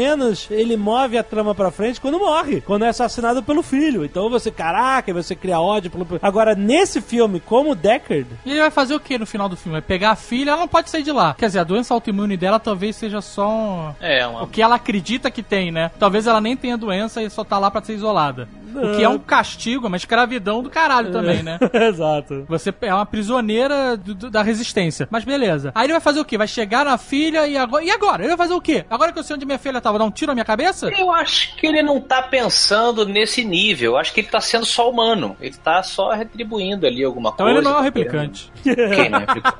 então, mas aí tá a discussão.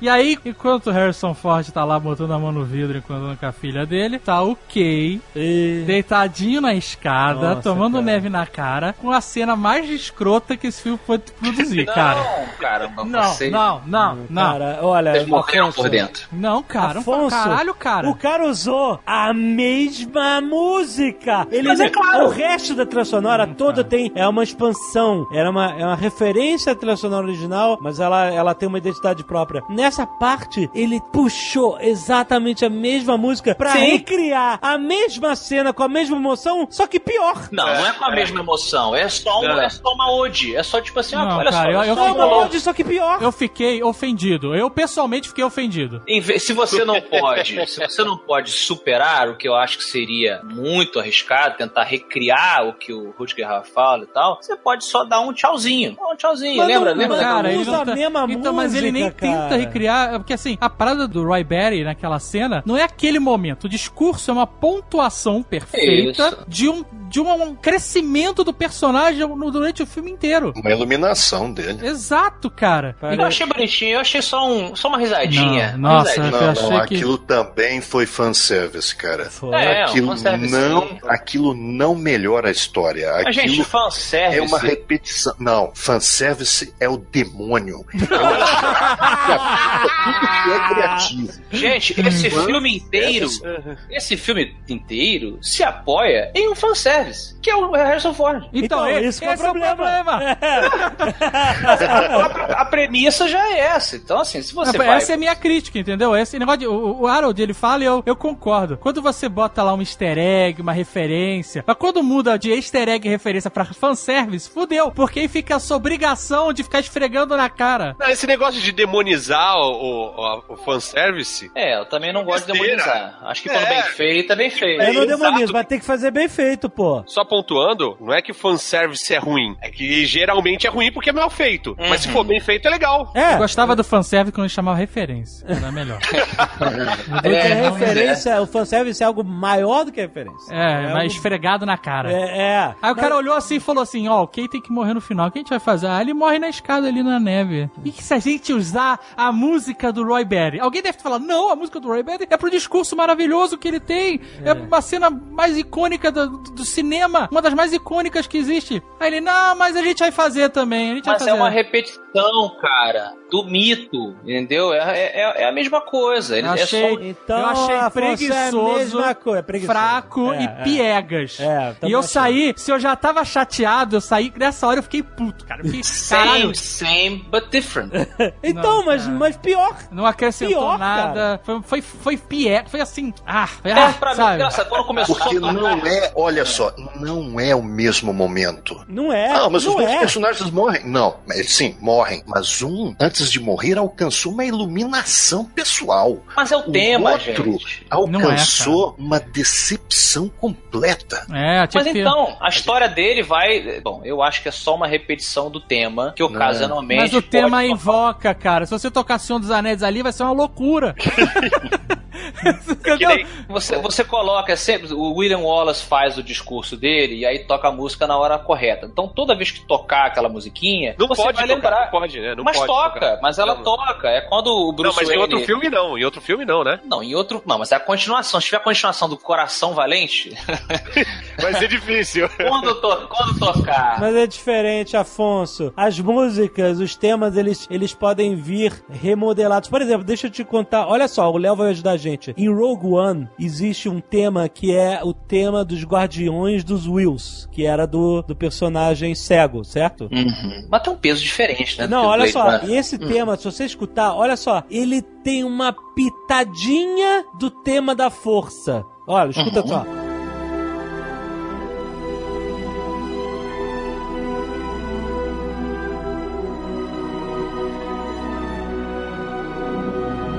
Mas não é o tema. Olha, Léo, compara o tema da força.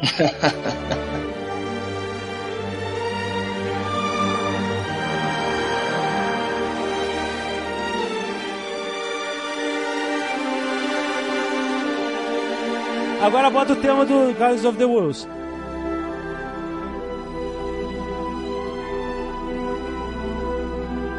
Então você teve a música tá fazendo uma referência a um tema porque são personagens que têm é, uma afinidade de propósito, de origem, sabe, de fé. Nesse momento, ele replicou uma cena de morte de um replicante no final do filme. E em vez da música ter o seu momento próprio pra dizer que é same but different, não, ela simplesmente quis ser same, quis ser a mesma música. Mesmo porque você. Eu, depois que eu saí do cinema, eu fui pra casa e assisti o Blade Runner original pra dar aquela limpada. E aí.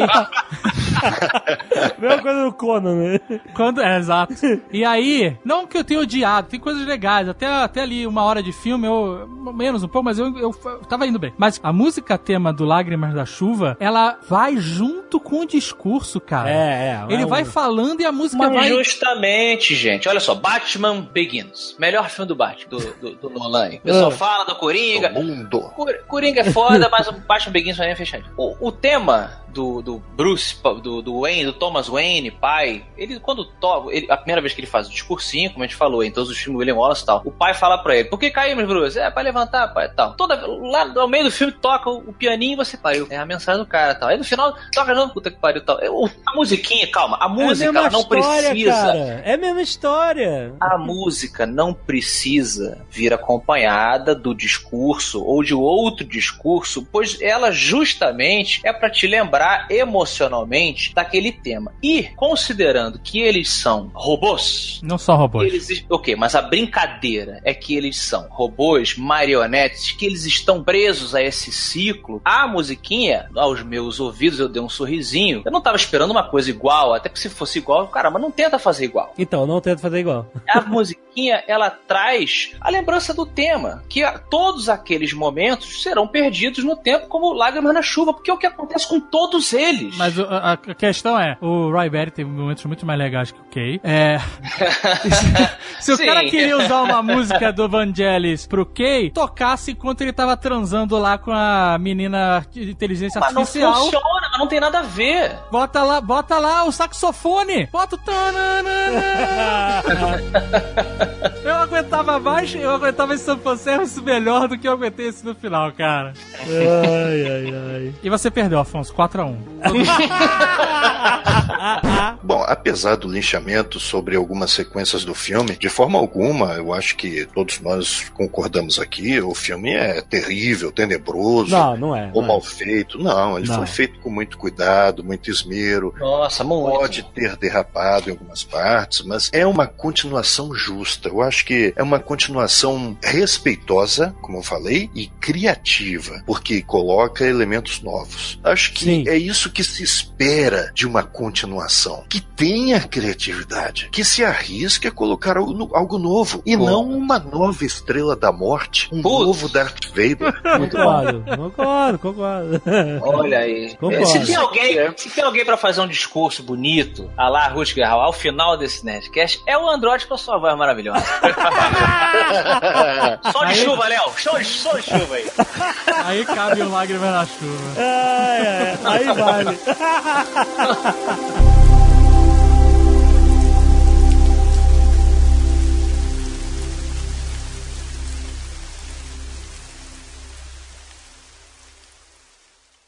Este Nerdcast foi editado por Radiofobia, podcast e multimídia.